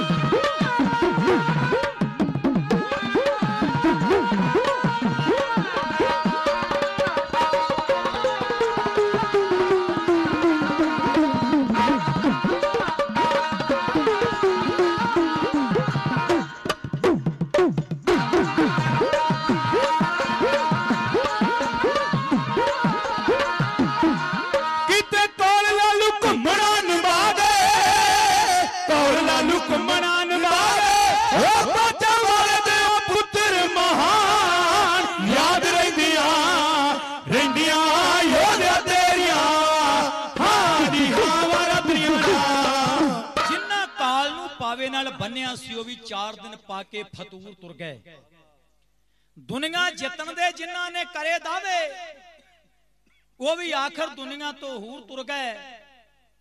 ਕਈ ਮੌਤ ਤੋਂ ਥਰ ਥਰ ਕੰਬਦੇ ਰਹੇ ਤੇ ਕਈ ਮੌਤ ਨੂੰ ਵੀ ਘੂਰ ਘੂਰ ਤੁਰ ਗਏ। ਕੋਈ ਕਿਵੇਂ ਤੁਰ ਗਿਆ ਤੇ ਕੋਈ ਕਿਵੇਂ ਤੁਰ ਗਿਆ, ਚਰਨ ਇਸ ਦੁਨੀਆ ਤੋਂ ਪੂਰਾਂ ਦੇ ਪੂਰ ਤੁਰ ਗਏ। ਸਨਮਾਨਯੋਗ ਬਲਵਿੰਦਰ ਸਿੰਘ ਜਟਾਣਾ ਲੜਦਿਆਂ ਲੜਦਿਆਂ 4 ਸਤੰਬਰ 1991 ਈਸਵੀ ਵਾਲੇ ਦਿਨ ਸਾਧੂਗੜ ਤੋਂ ਥੋੜਾ ਜਿਹਾ ਹਟਵਾ ਜਿਹਦਾ ਮੋਰਚਾ ਮਲਾਕ ਮੱਲ ਕੇ ਬੈਠਾ ਸੀ, ਜਦੋਂ ਤੱਕ ਗੋਲੀ ਛਿੱਕਾ ਕੋਲ ਰਿਹਾ, ਉਦੋਂ ਤੱਕ ਇੱਕ ਵਾਰੀ ਦੁਨੀਆ ਨੂੰ ਦੱਸ ਦਿੱਤਾ ਕਿ ਗੁਰੂ ਗੋਬਿੰਦ ਸਿੰਘ ਮਹਾਰਾਜ ਦਾ ਖਾਲਸਾ ਕੀ ਹੁੰਦਾ ਹੈ। ਲੇਕਿਨ ਜਦੋਂ ਗੋਲੀ ਸਿੱਕਾ ਮੁੱਕ ਗਿਆ, ਫਿਰ ਬਲਵਿੰਦਰ ਸਿੰਘ ਖਲੋ ਕੇ, ਪਤਾ ਨੇ ਕੀ ਗੱਲ ਕਹੀ ਜਦੋਂ ਗੋਲੀਆਂ ਮੁੱਕ ਗਈਆਂ, ਮੋਰਚੇ ਚੋਂ ਨਿਕਲਿਆ ਜਿਪਸੀ ਦਿਓ ਲਿਓ ਖਲੋ ਕੇ ਉਹਨੇ ਆਖਿਆ, ਓ ਥਾਣੇਦਾਰਾ, ਖਲੋਤਾ ਮੈਂ ਤਾਂ ਕਿ ਮੇਰੀ ਕਿਤੇ ਪਿੱਠ ਵਿੱਚ ਗੋਲੀ ਨਾ ਵੱਜ ਜਾਵੇ? ਜੇ ਗੋਲੀਆਂ ਮਾਰਨੀਆਂ ਤੇ ਹਿੱਕ ਵਿੱਚ ਗੋਲੀਆਂ ਮਾਰੀ, ਖਲੋਤਾ ਸਨਮਾਨਯੋਗ ਬਲਵਿੰਦਰ ਸਿੰਘ ਜਟਾਣਾ ਗੋਲੀਆਂ ਮੁੱਕ ਚੁੱਕੀਆਂ, ਹਥਿਆਰ ਹੱਥ ਵਿੱਚ। ਥਾਣੇਦਾਰ ਨੇ ਹਿੱਕ ਵਿੱਚ ਗੋਲੀਆਂ ਮਾਰੀਆਂ ਤੇ ਜੋਧਾ ਮੁਸ਼ਹਿਰੇ ਨੂੰ ਤਾ ਦਿੰਦਾ ਗੁਰੂ ਗੋਬਿੰਦ ਸਿੰਘ ਦੀ ਗੋਦੀ ਵਿੱਚ ਚਲੇ ਗਿਆ। ਇਹ ਸੀ ਬਲਵਿੰਦਰ ਸਿੰਘ ਜਟਾਣਾ, ਜਿਹਦੀ ਗੱਲ ਸ਼ੁਭਦੀਪ ਸਿੰਘ ਸਿੱਧੂ ਮੂਸੇ ਵਾਲੇ ਨੇ ਆਪਣੇ ਗੀਤ ਵਿੱਚ ਕੀਤੀ। ਤੇ ਮੈਨੂੰ ਮਾਫ ਕਰਨਾ, ਸਾਡੀਆਂ ਪ੍ਰਚਾਰਕਾਂ ਦੀਆਂ ਅੱਖਾਂ ਵੀ ਉਦੋਂ ਹੀ ਖੁੱਲੀਆਂ ਕਿ ਬਲਵਿੰਦਰ ਸਿੰਘ ਜਟਾਣਾ ਕੌਣ ਹੈ ਦੀ ਕੋਖ ਕਰਨੀ ਚਾਹੀਦੀ ਹੈ? ਫਿਰ ਗੁਰੂ ਦੀ ਕਿਰਪਾ ਦਾ ਸਦਕਾ, ਆਪ ਜੀ ਦੀਆਂ ਅਸੀਸਾਂ ਦਾ ਸਦਕਾ ਇਹ ਪ੍ਰਸੰਗ ਕੈਨੇਡਾ ਦੀ ਧਰਤੀ ਤੇ ਪ੍ਰਬੰਧਕ ਕਮੇਟੀ ਦੇ ਕਹਿਣ ਤੇ ਲਿਖਿਆ ਸੀਗਾ। ਉਥੇ ਕਿਹਾ ਨਹੀਂ ਗਿਆ, ਹੁਣ ਇੱਥੇ ਆਪਣੇ ਨੌਜਵਾਨ ਵੀਰਾਂ ਦੇ ਰੂਬਰੂ ਇਹਨੂੰ ਕਰ ਰਹੇ ਕਿ ਉਸ ਯੋਧੇ ਦੇ ਕੋਲੋਂ ਅਸੀਂ ਸੇਧ ਲਈਏ ਆਪਣੀ ਅਣਖ ਦੀ ਖਾਤਰ, ਆਪਣੇ ਪੰਜਾਬ ਦੀ ਖਾਤਰ। ਕੋਈ ਐਕਸੀਡੈਂਟ ਵਿੱਚ ਮਰ ਜਾਂਦਾ, ਕੋਈ ਨਸ਼ਾ ਗਲਤ ਮਲਤ ਖਾ ਕੇ ਮਰ ਜਾਂਦਾ ਹੈ, ਮਰਨਾ ਤੇ ਕੁਝ ਪੰਜਾਬ ਵਾਸਤੇ ਕਰਕੇ ਮਰੀਏ ਰਹਿੰਦੀ ਦੁਨੀਆ ਤੱਕ ਲੋਕ ਵੀ ਯਾਦ ਕਰਨ ਵੀ ਕਿਸੇ ਮਾਂ ਨੇ ਪੁੱਤ ਨੂੰ ਜਨਮ ਦਿੱਤਾ ਸੀਗਾ। ਮੈਂ ਇਹ ਨਹੀਂ ਕਹਿੰਦਾ ਵੀ ਸਵੇਰੇ ਹਥਿਆਰ ਚੁੱਕ ਲਓ। ਅੱਜ ਇੱਕ ਮੈਨੂੰ ਮਾਫ ਕਰਿਓ, ਮੈਂ ਕਿਸੇ ਦੀ ਵਿਰੋਧਤਾ ਨਹੀਂ ਕਰਦਾ। ਲੜਾਈ ਅੱਜ ਕਲਮ ਦੀ ਜਿਆਦੀ ਹੈ। ਲੜਾਈ ਹਥਿਆਰਾਂ ਦੀ ਵੀ ਹੋ ਸਕਦੀ ਹੈ ਕਿਉਂਕਿ ਗੁਰੂ ਨੇ ਸਾਨੂੰ ਹਥਿਆਰ ਰੱਖਣ ਵਾਸਤੇ ਕਿਹਾ ਹੈ। ਸਤਿਗੁਰੂ ਨੇ ਕਿਹਾ ਸ੍ਰੀ ਸਾਹਿਬ ਸਦਾ ਦੀ ਸੰਗਣ ਆਪਣੇ ਕੋਲ ਰੱਖੋ। ਤਾਂ ਹੀ ਮੇਰੇ ਸਤਿਗੁਰੂ ਨੇ ਕਿਹਾ ਸੀ ਅਸ ਕਿਰਪਾਨ ਖੰਡੋ ਖੜਗ ਤੁਪਕ ਤਬਰਿਆਰ ਤੀਰ ਸਹਿਬ ਸਰੋਹੀ ਸਹਿਤੀ ਜਹੀ ਹਮਾਰੇ ਪੀਰ। ਪਰ। ਮੈਂ ਬੇਨਤੀ ਕਰਦਾ ਆਪਣੇ ਬੱਚਿਆਂ ਨੂੰ ਚੰਗੀ ਐਜੂਕੇਸ਼ਨ ਦਿਓ ਤਾਂ ਕਿ ਚੰਗੇ ਮੁਰਾਤਬੇ ਤੇ ਜਾ ਕੇ ਸਾਡੀ ਗੱਲ ਕਰ ਸਕਣ। ਰਹਿਮਤ ਕਰੇ ਗੁਰੂ ਬਾਬਾ ਜੀ। ਮੈਂ ਤੁਸੀਂ ਜਿੰਨੇ ਪਿਆਰ ਨਾਲ ਸੁਣਿਆ ਨਾ ਜੀ 10-15 ਮਿੰਟ ਟਾਈਮ ਮੈਂ ਵੱਧ ਲਗਾ ਗਿਆ। ਉਹਦੀ ਮਾਫੀ ਮੰਗਦਾ, ਜਿੰਨੇ ਤੁਸੀਂ ਚੌਂਕੜੇ ਮਾਰ ਕੇ ਬੈਠੇ ਸੀ, ਯਕੀਨ ਕਰਕੇ ਜਾਣਿਓ ਪੌਣੇ 11 ਵਜੇ ਮੇਰੀ ਸਮਾਪਤੀ ਕਰਨ ਨੂੰ ਜੀ ਨਹੀਂ ਕੀਤਾ। ਮੈਂ ਪ੍ਰਬੰਧਕਾਂ ਦੇ ਕੋਲੋਂ ਮਾਫੀ ਮੰਗਦਾ ਦੋਨੋਂ ਹੱਥ ਜੋੜ ਕੇ। ਆਪ ਸੰਗਤਾਂ ਕੋ ਵੀ ਆਪ ਨੇ ਬੜਾ ਪ੍ਰੇਮ ਦਾ ਸਬੂਤ ਦਿੱਤਾ ਹੈ। ਅਮੀਪੁਰ ਤੋਂ ਵੀਰ ਫੌਜੀ ਸਾਹਿਬ ਉਹਨਾਂ ਵੱਲੋਂ ਸਪੈਸ਼ਲ ਤੌਰ ਤੇ 500 ਦਮੜਾ ਭੇਜਿਆ ਗਿਆ। ਮੈਂ ਵੀਰ ਜੀ ਉਹਨਾਂ ਦਾ ਧੰਨਵਾਦ ਕਰਦਾ ਹਾਂ। ਨਾਲ ਜਿਹੜੇ ਉਹਨਾਂ ਦੇ ਸਿੰਘ ਆਏ ਨੇ ਉਹਨਾਂ ਵੱਲੋਂ ਬੇਅੰਤ ਮਾਇਆ ਅਰਦਾਸ ਕਰਵਾਈ ਹੈ।